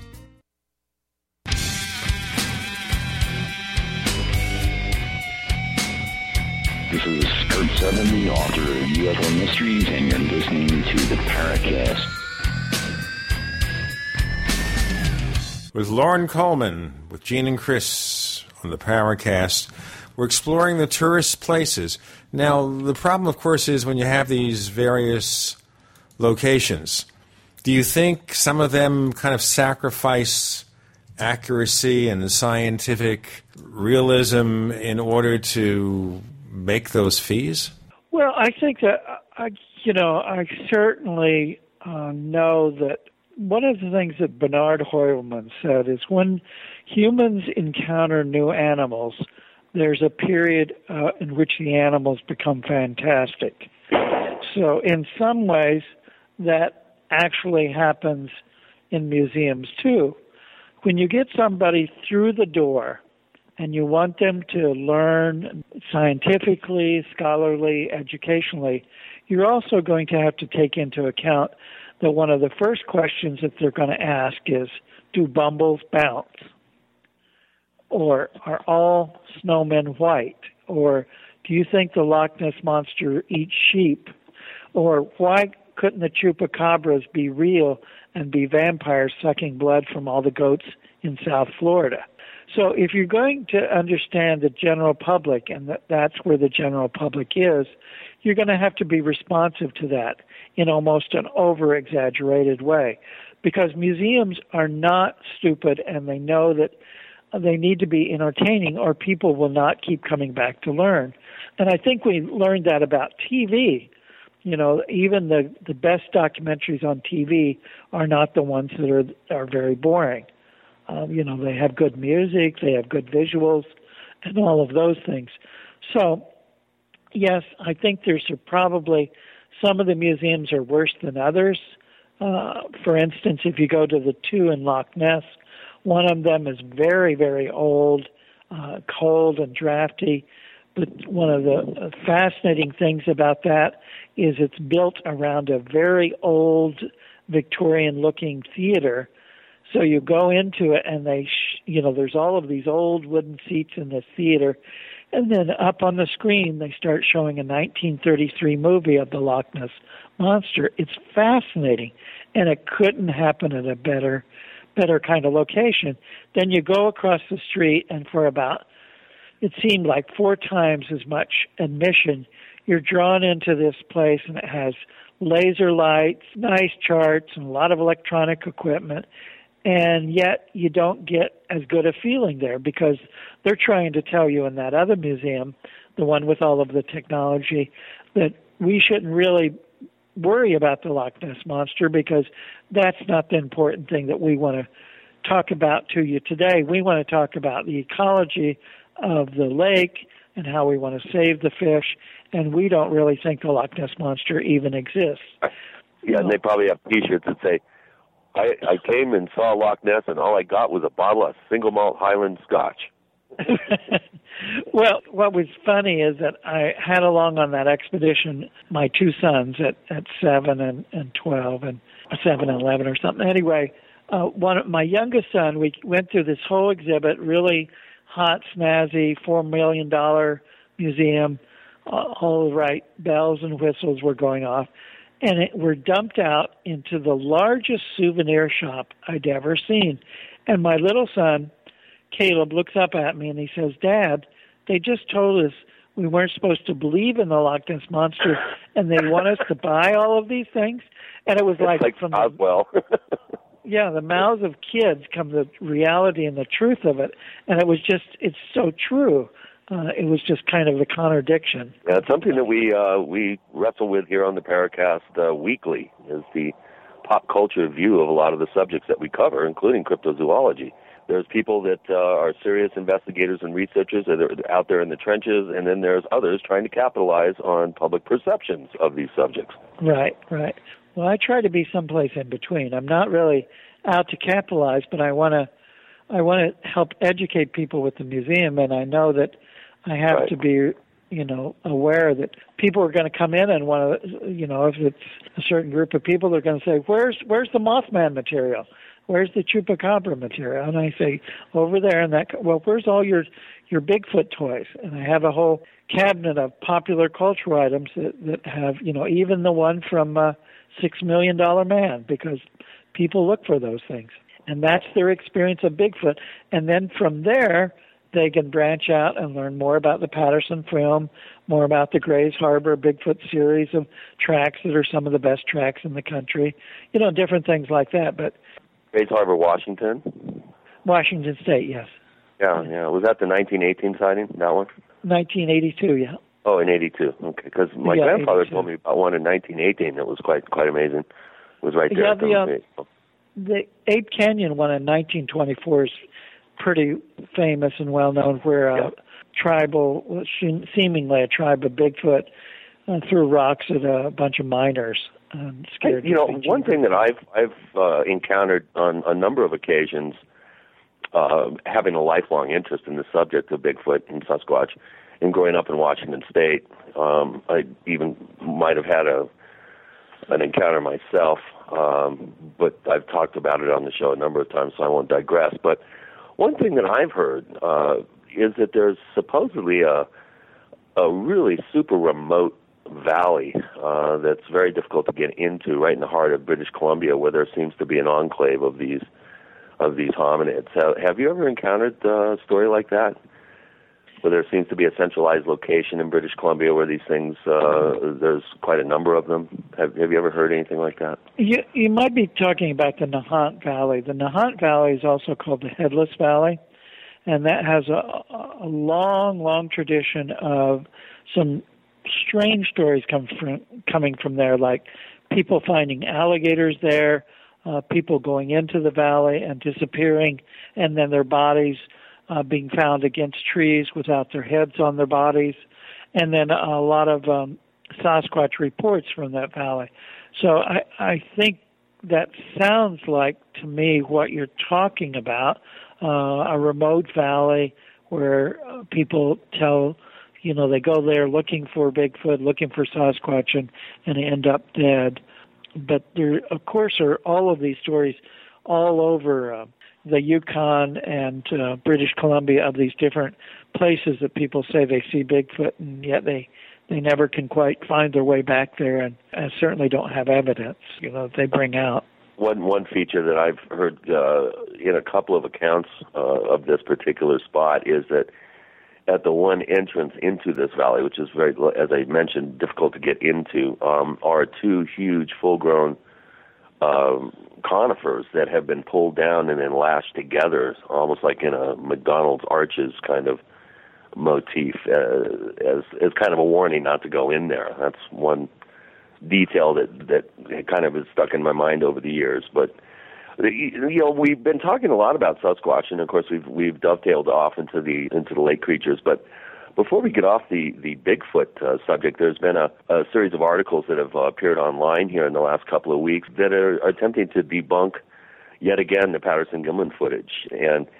I think it, the detail that was uh, brought out in these articles, and I, I think I might have even read it on uh, Cryptomundo, is that that the the footage of him of Patterson making the actual plaster cast, one of the tracks supposedly is missing. Do you, do you have any comments on on that particular uh, analysis? Yeah, I think people are talking about reel number two, where uh, Patterson. Well, what Patterson did, uh, he actually, and he admitted this quite early on. It wasn't. Uh, I mean, those were the early days, 1967. They found the tracks, but he also wanted to show uh, the his whole idea of making the Patterson film, the, they'll kind of get a little bit behind it, is that um, they had decided they were going to try to make a home movie slash documentary about going to find Bigfoot. So what they were actually doing that morning, they were out there trying to do B-roll, as we call it in the documentary film business. They were shooting background footage of the trees so that they could say, "This is where you go look for Bigfoot." And I'll tell you And what, then- we got to look for this first. We have Loren Coleman with Gene and Chris. You're in Paracast.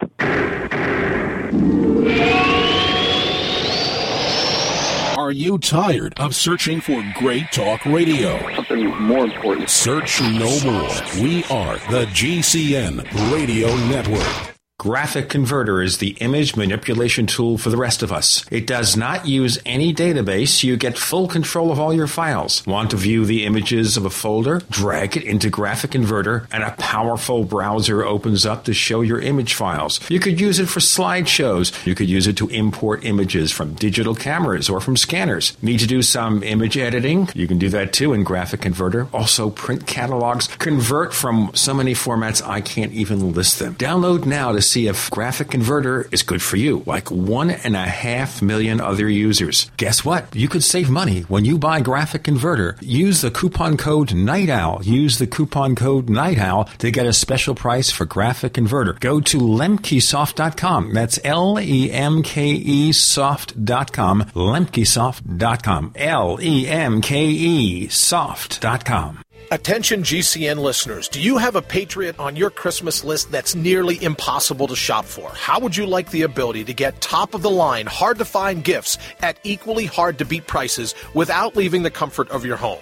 Why fight the crowd? Simply log on to your computer for great gifts and deals for the off the grid enthusiast in your family. At offthegridchristmas.com, you'll find great prices on the most popular off the grid gifts available today. At offthegridchristmas.com, you'll find unbeatable deals on emergency backup power, herb and vegetable seeds, dehydrated foods, emergency evacuation packs, solar ovens, gun safes, and a host of truly unique stocking stuffers. In these hard times, why not give a gift that really counts? A gift that could truly make a difference. Go to offthegridchristmas.com and our Christmas video highlighting perfect gifts for the off the grid fans in your family. Unbeatable gear, unbeatable prices, no more searching. Offthegridchristmas.com. That's offthegridchristmas.com. If you constantly feel run down and tired, your pH level might be low and your body could be full of toxins. If what you drink is not at a pH level of 8 or higher, you are inviting bacteria and acid to thrive in your body. But there is something you can do. Simply add 10 drops of AlkaVision plasma pH drops to your water to help your body rid itself of acidic waste, increase oxygen, and raise your pH balance to optimum levels. AlkaVision plasma pH drops combine a unique formula of the most alkaline minerals in the world, alkalizing the water you drink, ridding your body of acidic waste and toxins, and helping you regain energy and vibrant health. And studies show viruses, bacteria, and toxins cannot survive in an alkaline, high pH environment. Order your bottle of AlkaVision Plasma pH drops at alkavision.com. That's A L K A vision.com. Or call 269 409 1776. 269 409 1776. Alkalize your body. Supercharge your health at alkavision.com today thank you. What looks good under your Christmas tree and tastes even better? Big Berkey water filters. Yes, the gift of clean water. A gift that provides a great foundation for achieving good health in the lives of your loved ones. A Big Berkey water filter gives them protection from bacteria, heavy metals, chlorine, fluoride, pesticides and herbicides, VOCs and more. And best of all, a Big Berkey water filter is a gift that lasts for many years with no additional investment. And that saves time and money in filter replacements that other water filters require and are even powerful enough to purify treated, untreated, or even stagnant pond water. As always, all orders over $50 are shipped free, and GCN listeners get 5% off all ceramic filter systems. Order online at BigBerkeyWaterFilters.com, spelled Big, B E R K E Y, waterfilters.com, or call 877 99 Berkey. That's 877 99 B E R K E Y. Gift well this Christmas. Give a Big Berkey water filter. Hi, this is Ted Phillips listening to the Paracast, and it's as good as it gets, believe me. With Gene and Chris and Loren Coleman, we're looking for Bigfoot and we're looking for Bigfoot documentaries. What they did is they went out there and then accidentally found the Bigfoot, filmed it, and then they went back the next day because they were so scared of this and they found the tracks. They're plaster making plaster casts of the tracks. And in the B row, what Patterson is doing, he creates a footprint himself over to the side and shows in a much more close up filming how do you pour the plaster into an imprint to make a big footprint. And so that's what a lot of people are getting confused about is Patterson said, look, I did this as a film, you know, as part of the film. I wanted to show how to make a cast.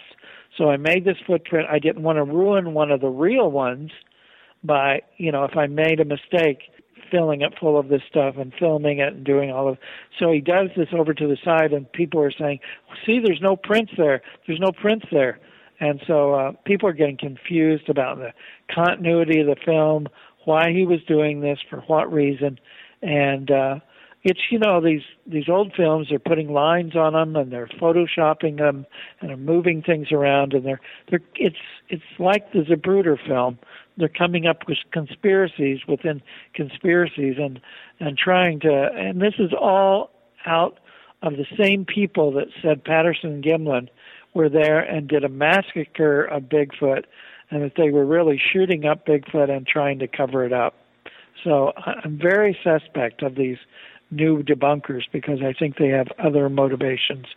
Well, where do you come down on the footage itself? Do you do you feel it's still uh, the best visual evidence that we have, or do you think that there is a possibility of some sort of uh, nefarious, you know, hoax going on? No, no, I, I'm I'm pretty clear, and everything I've written, everything I've said is I'm 95% sure that this is the gold standard for proof. If we, you know, obviously, I'm never going to say it's 100% because of, um, you know, I wasn't there and I don't know. But I've interviewed Gimlin many times. I've looked at the film. I've I've uh, you know examined some of these theories where even within one book there was two different possibilities for what the I mean the guy was writing along in the book and he said this is definitely a horse hide fur the a red horse hide fur that they made into this Bigfoot you know for a costume and then later on in it he says um you know without even knowing that he wrote the other chapter he says this is definitely a you know Morris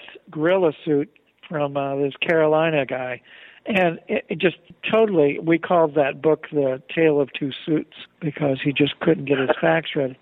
And, and, you know, if you look at the film, and I have the enhanced version of the film in the museum, we can clearly see two independently moving breasts. You can see large hips. You see a, a mammalian feature of this female turning around and staring down these two guys. These, you know, Gimlin I mean, he's a big horse wrangler, rough and ready kind of guy. He was scared to death that day. He said, We just didn't know she was going to tear us from limb to limb. There was no way we're following her into the woods. And we didn't hang around and make, you know, plaster casts of those footprints. We came back the next day and made sure she wasn't around. We were scared to death. And if you look at that film and you think about Black Bear and how Black Bear mothers, scare away, uh, you know, they leave an area, but as they're leaving, they're giving all kinds of mammalian intimidation behavior, staring the people down and saying, "Don't follow me." That's exactly what this Bigfoot does. Yeah, boy, it could be an angry ex-wife of some other Bigfoot, you don't want to mess around with uh, with something that's about twice as big as you. exactly. Well, so far, of course, what we see about Bigfoot, it's always pretty pretty distant in terms of understanding how smart they are. So that's a good question here. Compared to humans, where do they stand? What sophistication do they display? Well, I mean, if you look at them uh, just baseline, they don't. They have no culture.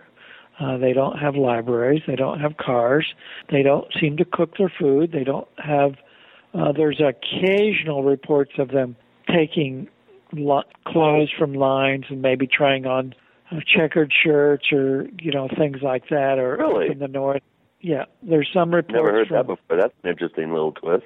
Yeah, the same Nahanni area, Nahanni Valley area that the Bushmen that are reported that you were talking about earlier, they've been reported because it gets colder and colder up north to steal people's old boots and wear the boots. You know, actually, Dr. Carleton Coon, a, a famous anthropologist who spoke at a symposium once in British Columbia, once said, you know, if the meek shall inherit the earth, it will be Sasquatch, because he said they're smart enough to not live in cities where there's smog. And so if you look at it from that perspective, all that we do to, you know, take care of ourselves, keep ourselves warm, uh, commerce, communicate, politics, whatever, no, there's no Herbert Kane among the Bigfoot. There's no, you know, Bill Riley in commentary and all kinds of things like that. God. So you you you got a big big gap there. Um, you basically have a hominoid animal in the woods, occasionally eating, occasionally being seen by humans, and most of the time, uh, you know, mating, having having offspring, defecating, and eating. Basic animal needs, and there's nothing wrong with any of those, but there's certainly not. There's nothing in that takes a conscious intelligence. You have unconscious uh, survival drives that are are motivating what we see from Bigfoot. Can I then tell you the IQ of them, or do I know if they're psychic or tell you know have telepathy or any of that? Of course not. We have absolutely no evidence. You have a few reports from a handful of Bigfoot contactees who say that they, you know they're standing on the edge of their farmland and they're taking in the thoughts of a Bigfoot. Now, I have no evidence that that's not some kind of pre-psychotic behavior or if the person is actually listening to Bigfoot. It, there's no measurable evidence that these creatures are talking to humans telepathically or with some kind of Indian language or any of that. So, uh, you know, a lot of people come in here and they think I'm a true believer. I never use the word believer. I'm uh, open-minded, but I'm skeptical all the time. Yeah, count me among that uh, that crowd too. I never use the B word or the P word, the prophecy word, prophesize or believe. I don't believe any of this stuff, but boy, it sure is interesting. And uh, I think that a lot of the skeptics, debunkers, are just as bad as the true believers. Uh, the the people that I feel most uncomfortable with in a room is is that two ends of the continuum: the true believers and the debunkers, because the debunkers come into all of these investigations completely closed-minded to any of the possibilities that these uh, species, these creatures, could actually exist. Well, let's uh, you know, since we're on the subject, we do have some questions from our forum Sure, community that'd be great. to uh, to fire at you. And you know, you have answered a couple of these, but um, Xylo wants to know: historically, the majority of Bigfoot or Sasquatch sightings have been from the northwest region of North America. To what do you attribute the widespread sightings and reports that we've seen in modern times? That's one question that he has. The second question is, in cases of Bigfoot DNA evidence, when the evidence returns as unknown primate, have any researchers correlated the DNA profiles of these unknowns? Okay, the first question. Well, you have a lot of the copycat effect and the cultural, you know, osmosis. When you have such a high interest in Bigfoot, you're going to get all kinds of people saying they saw Bigfoot. I think that 80% of the sightings are misidentification. A large bear, the back end of a moose, your grandmother in a fur coat. I mean, I don't know. Guy, talk about on. those grandmothers in fur coats that are mistaken for Bigfoot. I think Are we serious the here? No, time. Loren, are we serious? I've heard lots and lots of possible uh, explanations, but boy, Loren, that that one that, that's a new one on me. Oh, really? Oh, I've actually seen YouTube footage of a plane flying over a field, and it looks, upon closer examination, like somebody's grandfather or grandmother in a fur coat walking along the edge of a field with a walking stick. And somebody posted that on YouTube as saying, This is my Bigfoot film. And it, it, it happens more than you think. That, that's you know, it really does. Anyway, so where was I? Uh, you know, so you've got all of these situations. The one thing that I think we're we're kind of becoming more aware of is that if you remember living in the 50s and the 60s, every day you would pick up your newspaper and there'd be UFO sightings. They'd they'd run them in the papers, and you just don't get that many anymore. What do you get? You do in the 80s and the 70s. You started getting people doing UFO from UFO then into Bigfoot, and so you get some of those sightings. You don't even have those sightings in the paper anymore. I guess it isn't weird enough. You want something that involves a politician. Because that's the weirdest thing of all sometimes. We have Loren Coleman, That- who's definitely not weird, with Gene and Chris, who definitely are weird. You're in. The Paracast.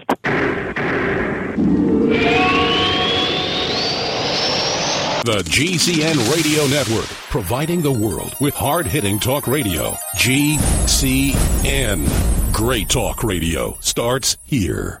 Hi, this is Ted Anderson. If you'd like to listen to GCN programs on the go, I have great news. GCN has created a Droid and iPhone application, and it's free. Just as easy as going to GCNlive.com, click on the banner, and download. Before you know it, you'll be listening to your favorite hard hitting GCN shows, live or on demand, right on your Droid or iPhone, 24 7 and on the go. So download the Droid and iPhone app free by clicking on the banner at GCNlive.com. Thanks again for listening to GCNlive.com. Again, that's GCNlive.com. Hi, this is Ted Anderson. Have you ever wondered why banks, stockbrokers, investment advisors won't talk about gold IRAs? They've been available since 1986, yet the financial industry won't recognize the value of gold for your retirement. Gold has outperformed paper investments, yet no word about IRAs. If you would like to have gold for your retirement, call 800 686 2237. Don't get left behind by rising inflation and low returns. Call 800 686 2237. Secure your future and call 1 800 686 2237.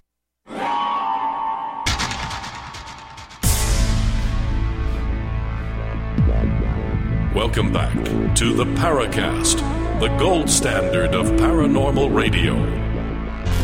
And now, here's Gene Steinberg. For our final home stretch of the show, four more segments with Loren Coleman. He, of course, is proprietor and chief cook and bottle washer and the floor sweeper, right, of the International Cryptozoology Museum. Well, we use a vacuum cleaner, but yes. Okay. He's the floor vacuum cleanerer with Gene and Chris in the Paracast. So is that the end of that particular question? Do we need to move to the next one? No, I think one? there was a part two. What was the part? Yeah, there was a part two about the DNA evidence and. Uh, Okay, and- so and okay, Nicole- so Chris, just briefly summarize part two of the question. Let's have the answer.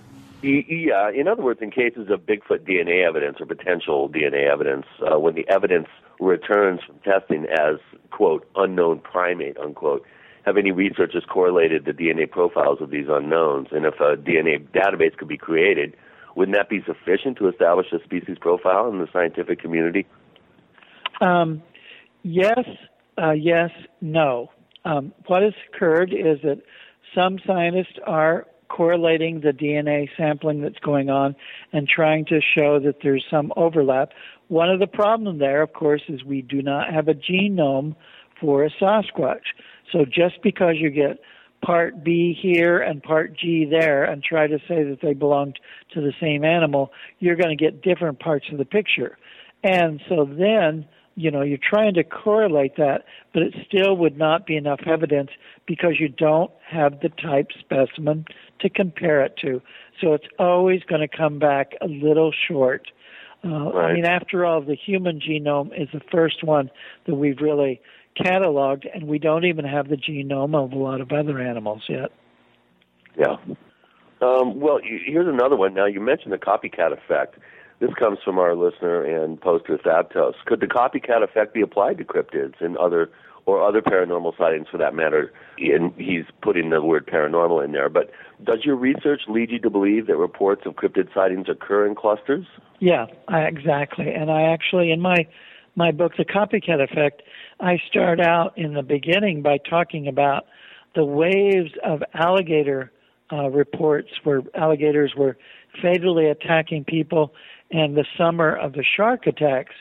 Uh, those kinds of things happen all the time, but when the media gets interested and starts publicizing things, then it actually creates artificial clusters and waves. And I've actually documented that in certain Bigfoot sightings, large snake sightings, other things where the media becomes interested and it becomes a artificial bump in the reports that have no uh, factual connection to reality. There, there doesn't mean same that in cattle mutilation cases. around. I found the exact same thing. Yeah, okay, it does happen. Well, what about high strangeness cases? This one comes from JT. Of course, great Fortean showman John Keel tied Bigfoot with the paranormal. So does Stan Gordon and many others. We hear so many stories of glowing red eyes. How do you, as a scientist, reconcile such cases, especially when they come from reliable sources? And let me just dovetail into the Stan Gordon uh, part of this question. He does have a very interesting case that featured a Bigfoot in conjunction with a UFO landed in a on a farm. Are you familiar with that case? Yeah, in which the um, the Bigfoot supposedly had a glowing ball in its uh, hands and it moved along a fence. Well, a lot of the Stan Gordon cases, a lot of the as in my book about Bigfoot, I actually do a whole chapter on the high strangeness, and I look at that, and it all came out of a certain time, a little bit post hippie, 1970s. All of the paperbacks were coming out, high strangeness cases. John Keel, who called himself not a ufologist, but a demonologist, he was a demonologist and he felt that there was this overlap. It also sold books, and he was very honest about that. But I find that once you start looking at those high strangeness cases, they start falling apart. And they're a real reflection of the culture in which those stories came about. You know, there's even one report uh, from um, a, certain woman in Nevada who says that there was a Bigfoot that was climbing uh, a ladder up into a UFO. I mean, uh, you know, uh, you can always find high strangeness cases, but it doesn't, once again, they're just stories. They're stories. And if we look a little bit deeper, it doesn't seem to be really good testimony that leads us any places. It might be a great story, but where does it lead us? Certainly Right. not towards any evidence, not towards any facts. Okay, well, Snide movie Whiplash, who is a fairly recent um, addition to our community, uh, wants to know what your thoughts are on the recent Siberian expedition. And his second part of the question is what kind of funding and logistics would it take to launch an investigation to truly unearth the mystery of Bigfoot? Okay, well, uh, I saw from a distance. For one thing, I was invited uh, to go there, but uh, the invitation was with the stipulation that I uh, spent several thousand dollars to go. And I said, you know, I'm setting up a museum. I don't have much money. I'm not going to spend money to and go to Siberia. Jeff Meldrum reports that when he went into that uh, the cave with the expedition, uh, they found footprints, but unfortunately, they were all footprints of only one foot, uh, not a right foot and a left foot, but only only one foot.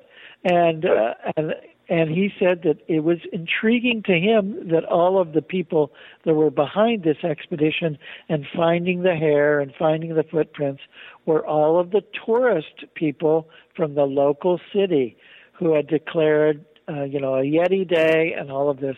The the expedition and that whole conference was baloney. It was just outright a tourist, you know, and as Jeff said, he will not be invited back because he said some rather scalding things about uh, that whole experience. It was just a publicity event and it really backfired for those people that looked at uh, yeah, it was a publicity stunt. Oh boy! So What was the other question? I mean, we don't have any Tom Slicks out there, to our knowledge. I mean, what's it going to take? Is it going to take? the, uh, the funding, the funding, unfortunately, and I, I have, you know, looked at this deeply because I, I did teach a documentary film course for 20 years at the university. Uh, the funding that is coming from uh, for cryptozoological excursions are from television and documentary companies. And how are they setting up this? They're setting it up by getting their sponsors to give them money, and then they fly somebody in for a day or two and fly them out. So you get great footage of somebody putting a trail cam around a tree, uh, looking at it the next morning and saying, "Whoop, no evidence of Bigfoot." Uh, they didn't come by here last night. It's just a joke. It's a joke. Yeah. It's a sad joke. Uh, and the real the real research is going on in Sumatra. Uh, Deborah Martyr, who's been funded by the Flora and Fauna International Society for 20 years, she's going to find evidence of the orang pendek. But it takes it takes the as long as it took to build the pyramids. You know, it's not going to happen in a weekend. The weekend warriors are not the way to go. Well, you mentioned trail cams. Uh, JT has a question here. What do you make of the recent findings that alpha male coyotes are aware of trail cameras and avoid them? For your average skeptic, that might seem yet another excuse for not finding the big-footed beast. Uh, no, no, no. I, I definitely agree. I, I pointed that out a long time ago. That I think that the the higher abilities that some of these animals have to hear certain, you know, outside of our range, to smell certain metals and oils that humans use. Coyotes are very smart. You know, they're a good canine, and there's no telling what kind of abilities that Bigfoot and other animals have to trail cams probably smell. They probably whiz. They probably make noises, and, and we act like we can just put them out there, and everybody, every animal in the woods is going to come by them. It just They're going to wave. They want to have all that screen presence because they are big egomaniacs.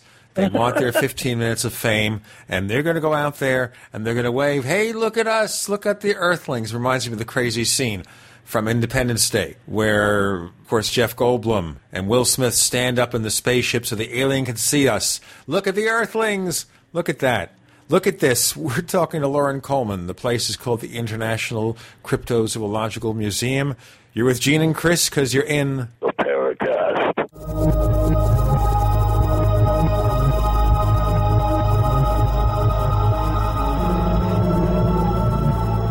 Are you ready to order the official Paracast t-shirt? You asked, we answered. We're now taking orders for the official Paracast t-shirt. It comes in white, 100% cotton. The front of it features the same logo that we have on our community forums. On the back it says, separating signal from noise. To order the official Paracast t-shirt, here's all you have to do. Visit our new online store at store.theparacast.com. One more time, that's store.theparacast.com. You can use a major credit card to place your order for the official Paracast t-shirt. Hey neighbors, we have one more thing to talk about, and that's more merchandise at the official Paracast store. We have hats, we have jackets, we even have a flip video camcorder customized with the Paracast logo at the official Paracast store. It's all now available at the official Paracast store, store.theparacast.com. Have you ever felt like the United States government knows way too much about your financial affairs? I continue to hear stories about property seizures, frozen bank accounts, confiscation of stocks and bonds. It makes me wonder if the U.S. citizen will ever again have the right to life, liberty, and the pursuit of happiness. Unfortunately, with the Drug and Money Laundering Act, the IRS Revenue Ruling 6045 of 1984, and the Trading with the Enemy Act and Franklin D. Roosevelt's Executive Order of 1933, some precious metal holdings are subject to government intervention. For this reason, Midas Resources has prepared a report explaining the boundaries of trading precious metals privately. Whether if you have any intention of trading with Midas Resources or not, I have instructed my representatives to give this report out free. Call for your free copy at 1 800 686 2237. When investing, always proceed with caution. Again, call 1 800 686 2237. Exercise your legal right to trade metals privately. 1 800 686 2237. Hey everybody, Alex Jones here. If you're looking for the perfect Christmas gift, listen up. This will make your holiday shopping very easy. This year, give a seed bank from one of our oldest sponsors, Solutions from Science, to your friends and family. Here's why. The Survival Seed Bank will give any friend or loved one the ability to grow a full acre crisis garden of nutritionally dense, life sustaining food. And the Survival Seed Bank is not just a box of open pollinated seeds, it's an indestructible, waterproof seed bank that can even be buried if we face a real meltdown. And here's the best part all the seeds in the Survival Seed Bank go through strict germination testing so you can be confident you're not buying old seeds. Give a survival seed bank this Christmas by going to survivalseedbank.com. That's survivalseedbank.com. Or you can call 877 327 0365 to give the gift that produces an ongoing supply of life sustaining food.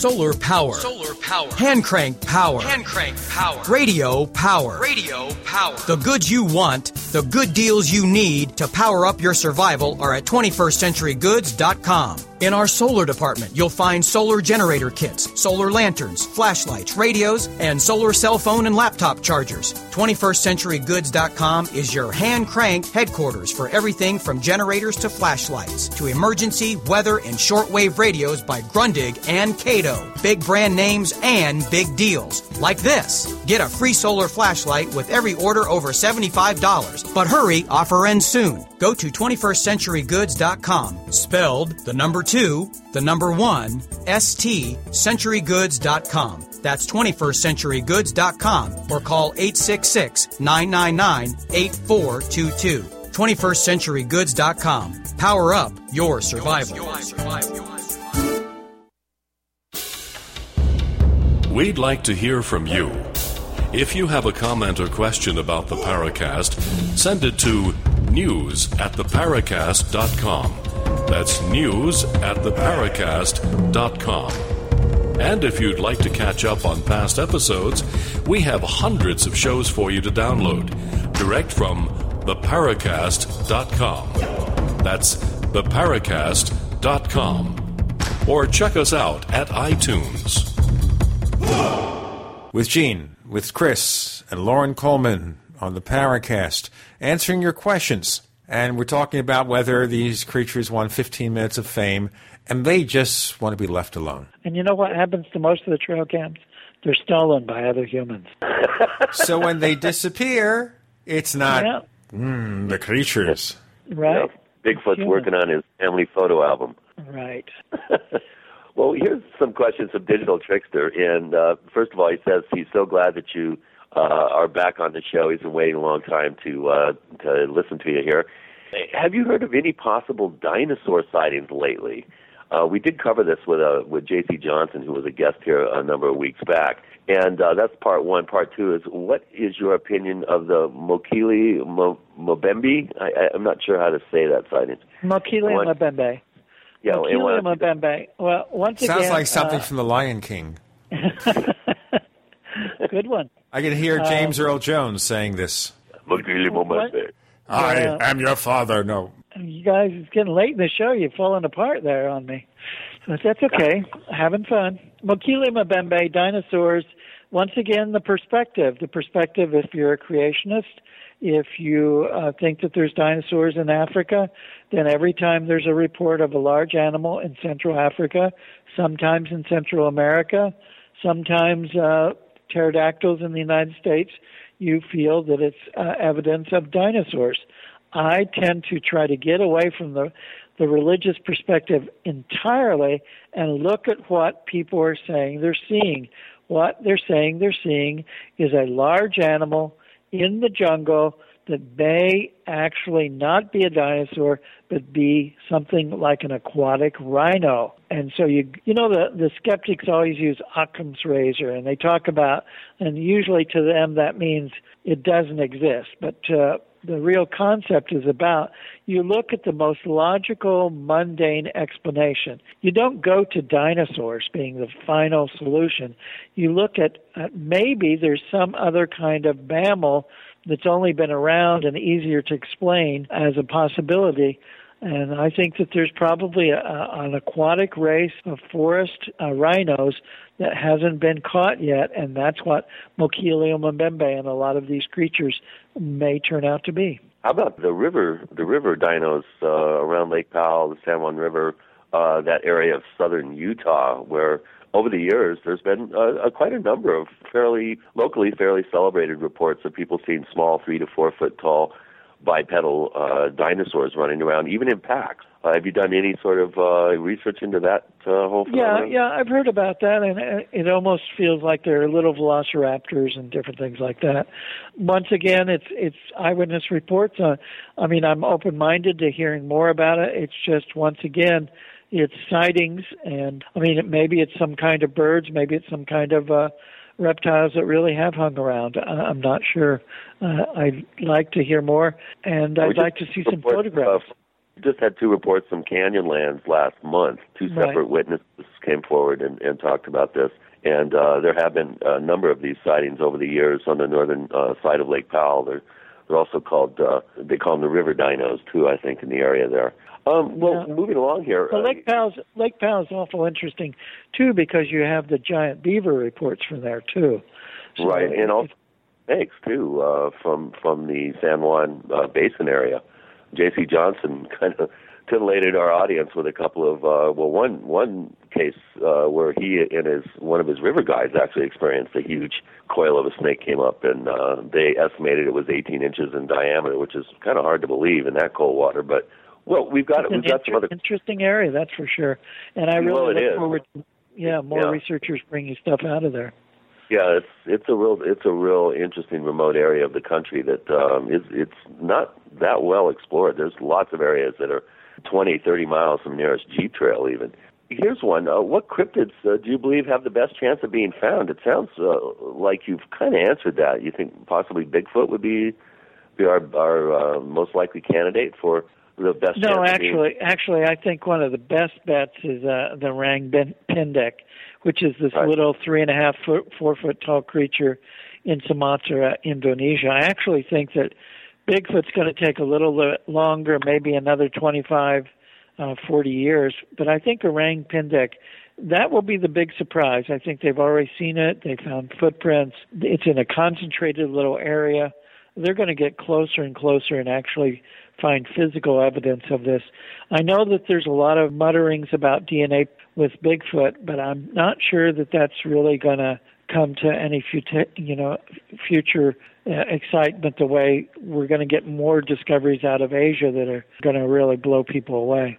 Well, the, his second part of his question is, what, which cryptid do you wish would prove to be real, but will probably never be found or have significant evidence to prove its existence? Which one do you? Uh, No, that's that's a question like how many times a day do I beat my wife? Uh, it's you know. You know what kind of creature will never be found, but I'm really interested in. It. No, no, no, no. I'm not going to. You're not going to go there. Huh? No, no. I I always have. It's all about accepting or denying the evidence. So I keep looking at the evidence, and some of it I deny, some of it doesn't work out, but some of it is is always a kernel of possibilities in that. So obviously, I do not spend my time looking for unicorns and. uh you know, fairies and, and different things like that, or all of those creatures that inhabit World of Warcraft.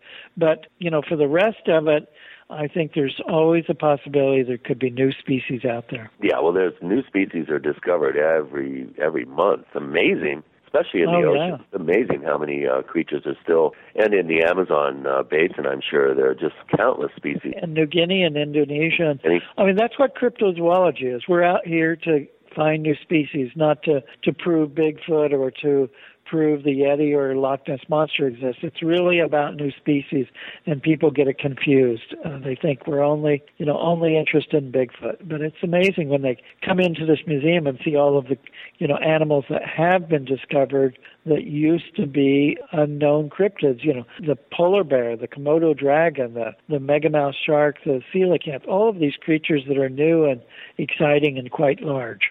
Okay, here's one from Alman. Loren, have you ever had a rock thrown at you by Sasquatch?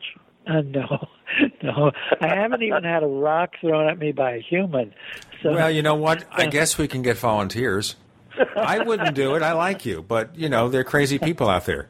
No, They wanna throw actually, rocks at that- us, I- I- actually. I take that back. I take that back because I remember when I was a kid, I came home once with a uh, a bloody head, and my father said, "What's that from?" And they said, "Oh, we were just some kids and I were throwing rocks back and forth." It did happen when I was little, but I no, I've never been out. I've heard Bigfoot screeches. I've found footprints. I've never seen a Bigfoot. Uh, I've never seen, uh, you know, a Loch Ness monster or any of these creatures, and so no, I've not been uh, thrown at by Bigfoot. So you're you're like uh, good old Stanton Friedman, who's never seen a UFO, but boy, he's out there making sure everybody knows they're real. By the way, we have Loren Coleman. We know he's real. Gene and Chris, I don't know because you're in the Paracast. America's number one source for independent talk radio for over a decade. We are the GCN Radio Network. Graphic Converter is the image manipulation tool for the rest of us. It does not use any database. You get full control of all your files. Want to view the images of a folder? Drag it into Graphic Converter and a powerful browser opens up to show your image files. You could use it for slideshows. You could use it to import images from digital cameras or from scanners. Need to do some image editing? You can do that too in Graphic Converter. Also print catalogs. Convert from so many formats I can't even list them. Download now to see if Graphic Converter is good for you, like one and a half million other users. Guess what? You could save money when you buy Graphic Converter. Use the coupon code Night Owl. Use the coupon code Night Owl to get a special price for Graphic Converter. Go to lemkesoft.com. That's L E M K E soft.com. Lemkesoft.com. L E M K E soft.com. The perfect water for drinking, bathing, and cleaning, right at your fingertips? Yes, you can now have the most powerful water ionizer on the market for less than half the price of competitors. The Genesis Platinum Water Ionizer from Gibson'sHealth.com creates the perfect drinking water of 9.5 pH, automatically cleans every time you use it, and even tells you when to change filters. Other 7 plate water ionizers are priced at two or even $3,000. But the Genesis Platinum is only $16.95. Get yours today at Gibson'sHealth.com. Under Nutritionals, be sure to click on Essential Oils for aromatic liquids extracted from a broad range of flowers, stems, seeds, and bark. And to really balance your body, click on Go Green, the most complete green drink available, necessary for survival. All this and more are found at Gibson'sHealth.com. Call 800 388 6844. That's 800 388 6844 or Gibson'sHealth.com. Healthful living since 1974. Hi, I'm Mark Craighead, founder of Crossbreed Holsters. I designed our top selling holster, the Super Tuck Deluxe, to solve the problems of being poked, pinched, and gouged while carrying concealed. The Super Tuck Deluxe is the most comfortable, most concealable holster on the market today. We offer a two week free trial and a lifetime warranty. Visit us at crossbreedholsters.com. Don't forget, crossbreedholsters.com. That's the sound of your door being kicked in by an intruder with a single kick. That's the sound of the same door now protected by the Door Sentinel at mysafedoor.com. Go to mysafedoor.com right now and watch the amazing video. At mysafedoor.com, you'll learn how to turn your home into a fortress with the Door Sentinel. 16 kicks later, and the Door Sentinel is still holding strong. mysafedoor.com. That's mysafedoor.com. What nutrition are you missing that's leading to the four major diseases? Cancer, arthritis, heart disease, and Parkinson's. There are at least 80,000 medical studies that show a lack of the protein glutathione to be linked to cancer, heart disease, Parkinson's, macular degeneration, lung disease, digestive diseases, diabetes, Alzheimer's, ALS, rheumatoid arthritis, and lupus. In all, at least 68 diseases. What is the number one food by which your body is most empowered to increase its glutathione production? It is undamaged whey protein from grass fed cows. One World Whey is truly the first undamaged whey protein. All other whey protein powders are damaged by heat, chemicals, and filtration. One World Whey is the most life giving whey protein powder ever produced. Call 888 988 3325. That's 888 988 3325. Or visit oneworldwhey.com. That's oneworldwhey.com.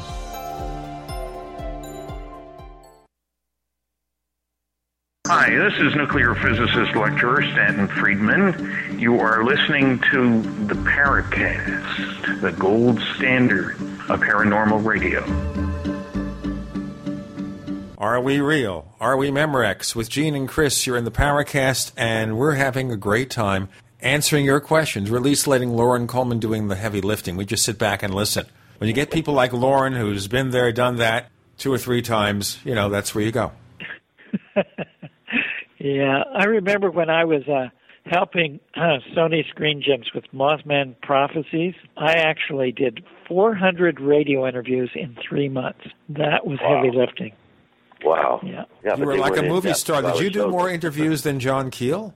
Well, John Keel was sick. And so John Keel did a couple of visuals, you know, documentaries, but they said, Loren Coleman, could you come on board and be our publicity guy and tell everybody that the Mothman movie is based on reality? And I said, okay, let's do this. Let's make this deal. And uh, we did it. And I wrote a book and made appearances and did a news conference in Hollywood. And they flew my boys out too. And we got to see the X Men being filmed and different things like that. It was quite a trip. It was, you know, those were the days when actually before the depression happened.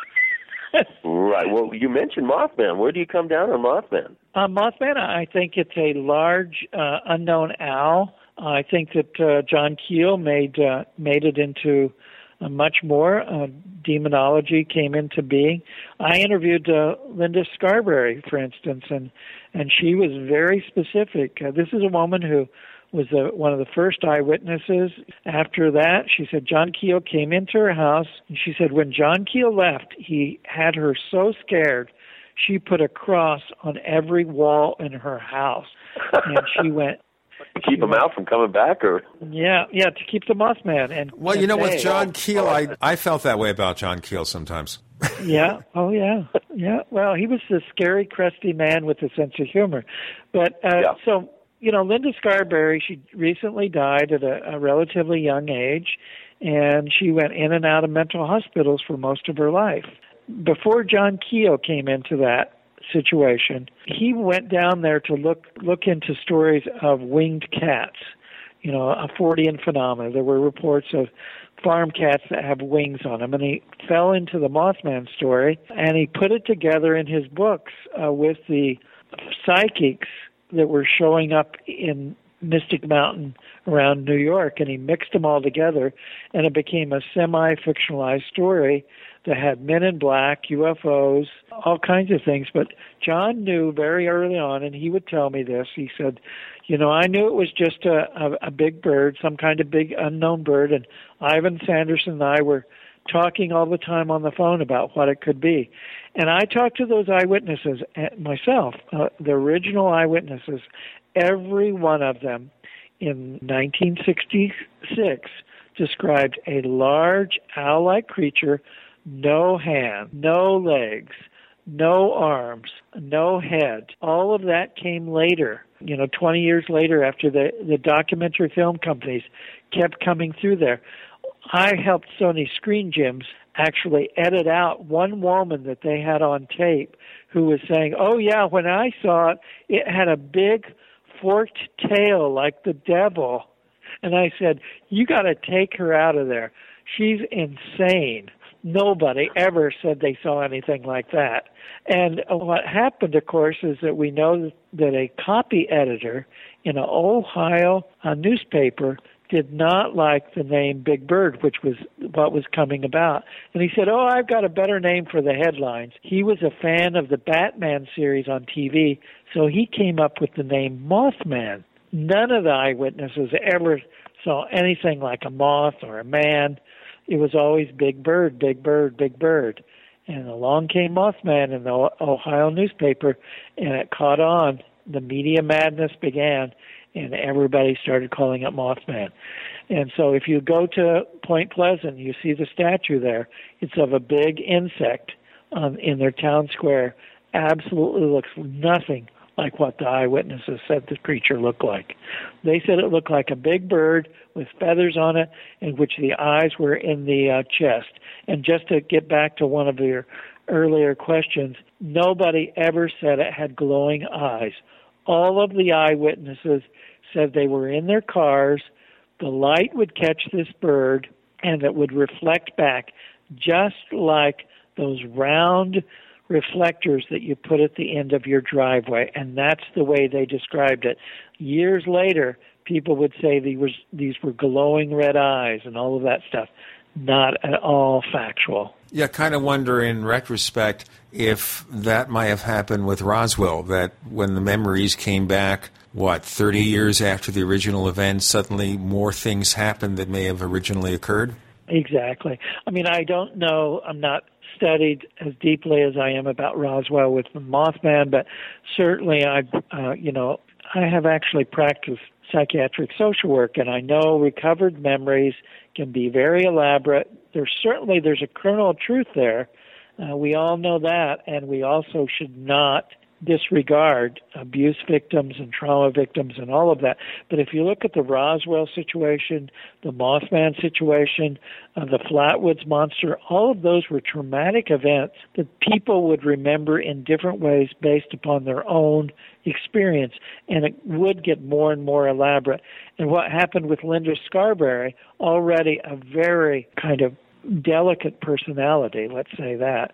Delicate personality a camera crew comes in, she starts changing her story to fit their questions. Yes, it had legs. Yes, it had arms. Yes, it had glowing eyes. She never talked about that in the original time when she was talking and being interviewed. It all came out later. She talked about no legs.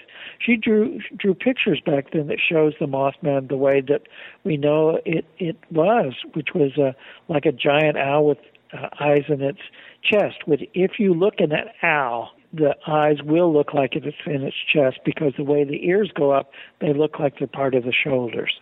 But a gigantic owl, over and over again, six feet tall, this bird was described as uh, by people, you know, police officers, housewives, mechanics, truck drivers, all kinds of people uh, that were really describing something that was huge. Yeah, that's three times larger than the largest known owl species. I mean, what could that have been? Are we talking about some Fortean well, thing? There, paranormal? There, there, are there are large owls. There's owls in the fossil record that are uh, four feet tall, and they were found in Cuba. And certainly, you know, a lot of the Thunderbird stories are the same ball of wax. I mean, just because uh, we don't have them in, in museums or zoos, we do have them in the museums. They're called ter- uh, teratorns we have them in the La Brea tar pits. They're gigantic um, condor-like birds that lived in North America as recently as 6,000 years ago.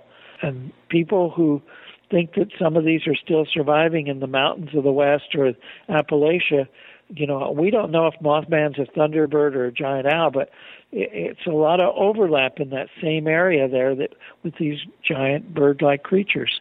They could very well be real know, so so you bring up thunderbirds. Uh, I've found in my research it's the only common sort of uh, fantastic crypto creature that's found in all uh, North American regional Native American uh, myths and legends.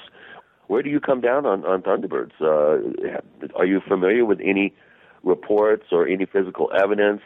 Um, I've seen on the internet that giant uh, feather um, that's been featured in a couple of recent articles. Um, what what kind of information do we have on the Thunderbird?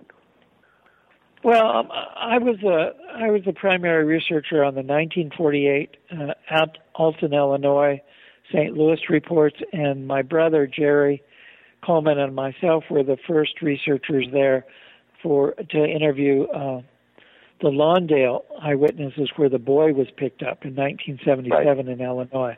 I, I think all of those are credible sightings, and, and along with Mark Hall, who wrote the book Thunderbirds, you have a migration pattern in the West, the Midwest, and in the East that where these birds are in April, they're going north. I'll tell you what, we're going to find out where the Thunderbirds are going in other seasons with Loren Coleman and Gene and Chris. You're in the Paracast.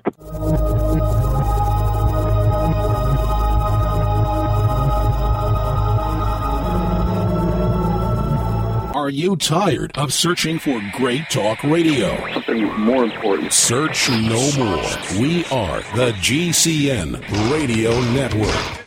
So here's what happened I was placing an order online. The site went down. It just stopped responding. It took hours before it returned, but I'd already placed the order with another company. If your site goes down, you could lose business. And if you have a business or personal site, you'll want to know it's easy to run and it will stay online. At iWeb, your site is hosted on one of the most reliable networks in the world. Check it out. iWeb.com. That's iWeb.com. For 58 years, Fate has provided true reports of the strange and unknown. Fate brings you the latest in all aspects of the paranormal, like angels and miracles, psychic phenomena, ghosts, UFOs, and much, much more. To receive your complimentary Fate magazine, call now at 1-800-728-2730 or visit their website at www.fatemag.com. That's 1-800-728-2730. What are you waiting for? Your fate awaits.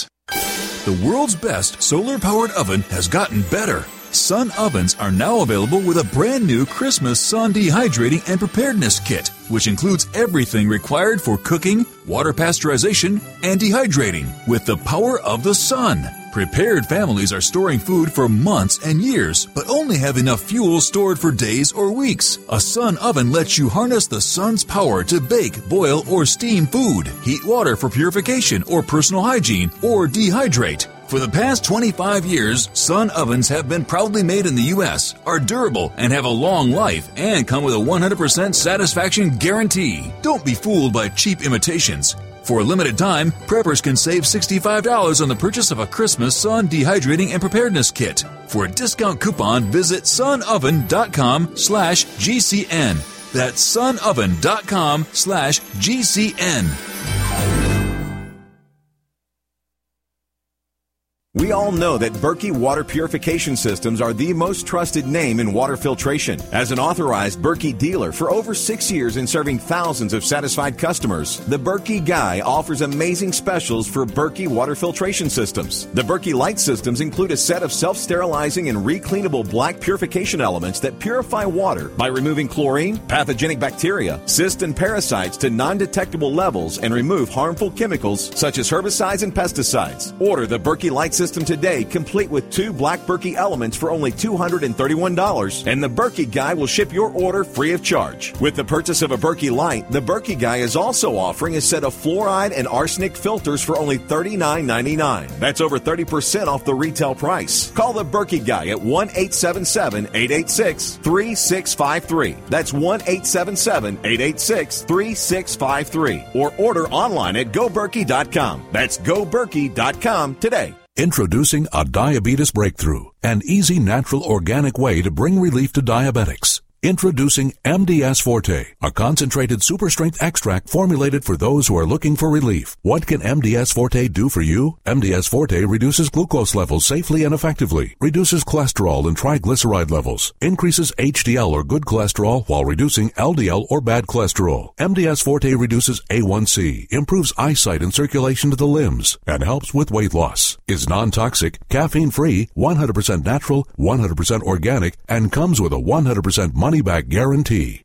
Waiting for the side effects disclaimers? With MDS Forte, there are none. Order a 25 day treatment of MDS Forte by calling 213 405 5355. 213 405 5355. Or visit bestbloodsupport.com. That's bestbloodsupport.com for MDS Forte, a diabetes breakthrough.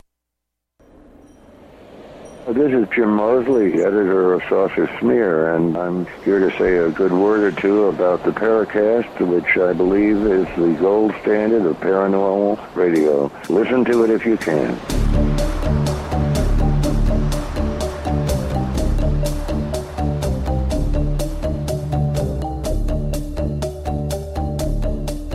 So, with Gene and Chris, we're talking to Loren Coleman, and we're talking about the migration habits of thunderbirds. Is that it? That's it. They seem to really migrate in a, a bird like manner, going north in the Ozarks up to the Minnesota and Canadian area in April and coming south in the fall.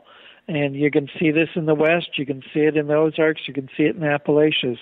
So, I'm not surprised that various native Canadians and Native Americans and Inuits and Eskimos have tales of uh, giant birds because they're certainly they're one of the few creatures that can move around. You can have a very small population, and a great many people can see them because they can actually fly around.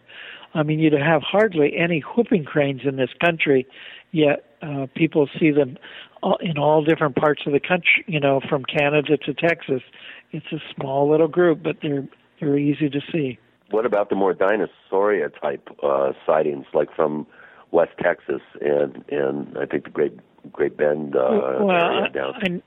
I, I know you'll think it's a broken record, but once again, I come down on the side of the mammals versus the reptiles here. Uh, the reports that I've investigated from along the Rio Grande, they often talk about leathery skin and you know, then they quickly go to pterodactyls. This has got to be a pterodactyl. Well, as I've pointed out many times, there's bats. There's giant bats. There's fruit bats. There's all kinds of unknown bats that are being reported. That when you look at them from a distance, they look like a pterodactyl. Um, you know, people don't notice their head. They notice the wings. They notice the sharp angles. I also investigated reports of pterodactyls in the Yucatan, Mexico, and those turned out to be uh, albatross at a very high altitude. Misidentification, uh, as well as a possible misidentification in a roundabout way of another cryptid. I think there are giant cryptid bats that are being mistaken for pterodactyls. Hmm, that's interesting. I've never heard that theory before, but it makes sense. Uh, Yeah. Plus, you know, it's it's difficult to judge size versus distance when you're looking up into the sky. Oftentimes, something that's fairly close to you can seem and appear to be further away, and of course, that would then lend uh, you know the size larger uh, in the eyes of a, of a witness who's startled and and has seen something they're not expecting to see. So that would make that would make sense to me. Good good point that you bring up. Yeah. Well, you guys coming up to Maine to the International Cryptozoology Museum soon?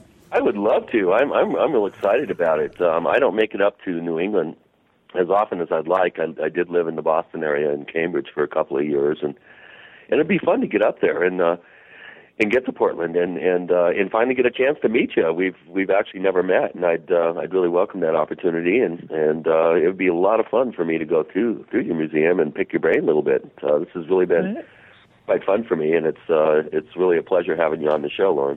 I'll tell you what, before we go, are there any more questions? I think uh, we've pretty much uh, uh, done them all. Uh, there are some, but uh, it would just be going over old ground. Okay, so we know where you are and what you're doing, Loren, but in terms of actually doing the kind of research that needs to be done, what are your Right. feelings? The kind of research that needs to be done, let's take Bigfoot for instance. We need to put a woman in the woods for six months. It needs to be funded. You need to have her in a safe place, maybe with two or three other women. And that's the way when that's how Bigfoot is going to come to a woman. Men put off pheromones that scare them away. We need to ha- fund a woman out in the woods. So basically, men are threats to Bigfoot. the the it's it's either a pheromone or something that men do that really we're not getting Bigfoot coming to any of those sites where they're they're planning themselves. We're finding uh, So they can't cover it up. Men can't basically wear cologne or something, or wear Chanel Well- number five or something like their wives No, do. you don't want women wearing perfume in the woods. But the Jane Goodalls and the Dian Fossey, uh, you know, models are there for Bigfoot too. People just need to follow them.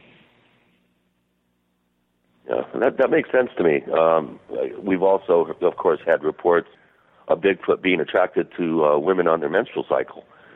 True, uh, but in my book, The Bigfoot: The True Story of Apes in America, I overthrow the myth that Bigfoot are out there kidnapping Native women. Bigfoot actually hijacks and kidnaps men more often than women. I think Good old Albert bringing them back. They're bringing back for breeding because they know the gene pool is short, so they're always introduced to a young female Bigfoot. Boy, that would be a heck of a date to have to deal with. Oof. It would. It would. You know, the you couldn't couldn't overcome that experience. I mean, it would make no, a good Mr. YouTube Bigfoot, I don't video. want to. He's not my type. That's a date I don't want to have. She doesn't have. She doesn't have too, enough freckles for me, or something. Uh, now, seriously good for you, speaking, here, when Bigfoot brings someone in there, they kidnap somebody. They ever come back? Yeah, yeah. That's how we've heard about the ones that I write about. Albert Ostman. and Yeah, Albert other Ostman. reports. Yeah, and, and you know, there's uh, some of them where they talk about them being not the Ostman one, but a more recent one where the guy had on a a, a long uh, red underwear, and he said the Bigfoot kept pulling at the underwear like it was another skin, or they pick them up in sleeping bags, or they pick them up in a big fur coat. It's almost as if the Bigfoot are getting confused and think this outer covering is some kind of covering of another kind of Bigfoot. And I think that's what's happening. They're they're trying to kidnap these men for breeding purposes, and they don't know that they're men. They think they're another form of Bigfoot. So they're not very smart. No, I don't think so. No, I don't think they're smart at all. I think uh, Neanderthal are smarter. Neanderthal had culture, they had fire, they had all kinds of things going on for them, and now they've even got commercials. But um, you know, Bigfoot just has the beef jerky commercials. So Well, of course, you know, obviously Neanderthals have the Geico commercials. They try to do a TV show, you know, based Right. on the caveman concept. Yeah, it and it out, went it?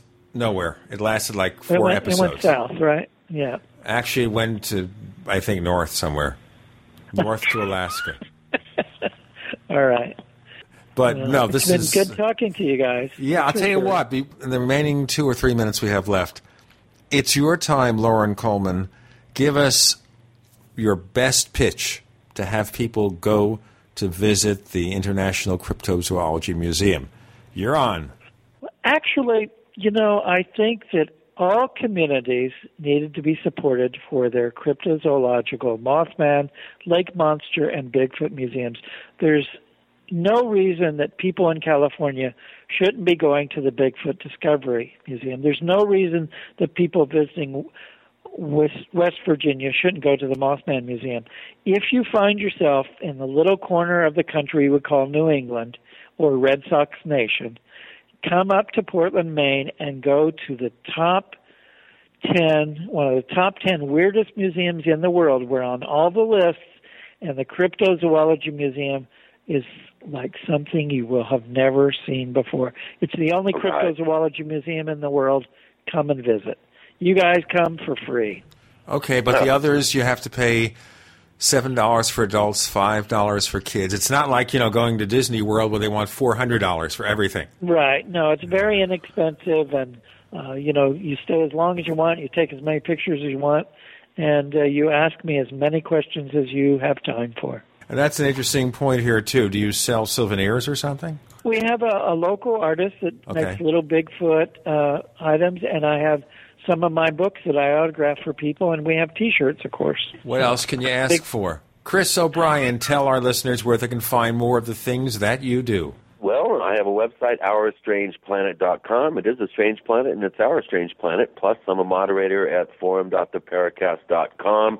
Come join in the fun. We have a bunch of really up to speed folks that post there. And again, Loren, thank you so much for being on the show, taking time out to uh, speak with us. You're very popular uh, at the Paracast, and we're going to have a nice discussion on the forums after the show airs. Well, thank you for inviting me. I'm, I'm quite humbled to be here because I know you guys are quite famous in the in the world of Paracast, so it's great to be here. I should mention that if people want to find out when we're open, go to cryptozoologymuseum.com, and that's our website that our nice docents have put up, and you'll get all your information there on the museum. Thank you, guys.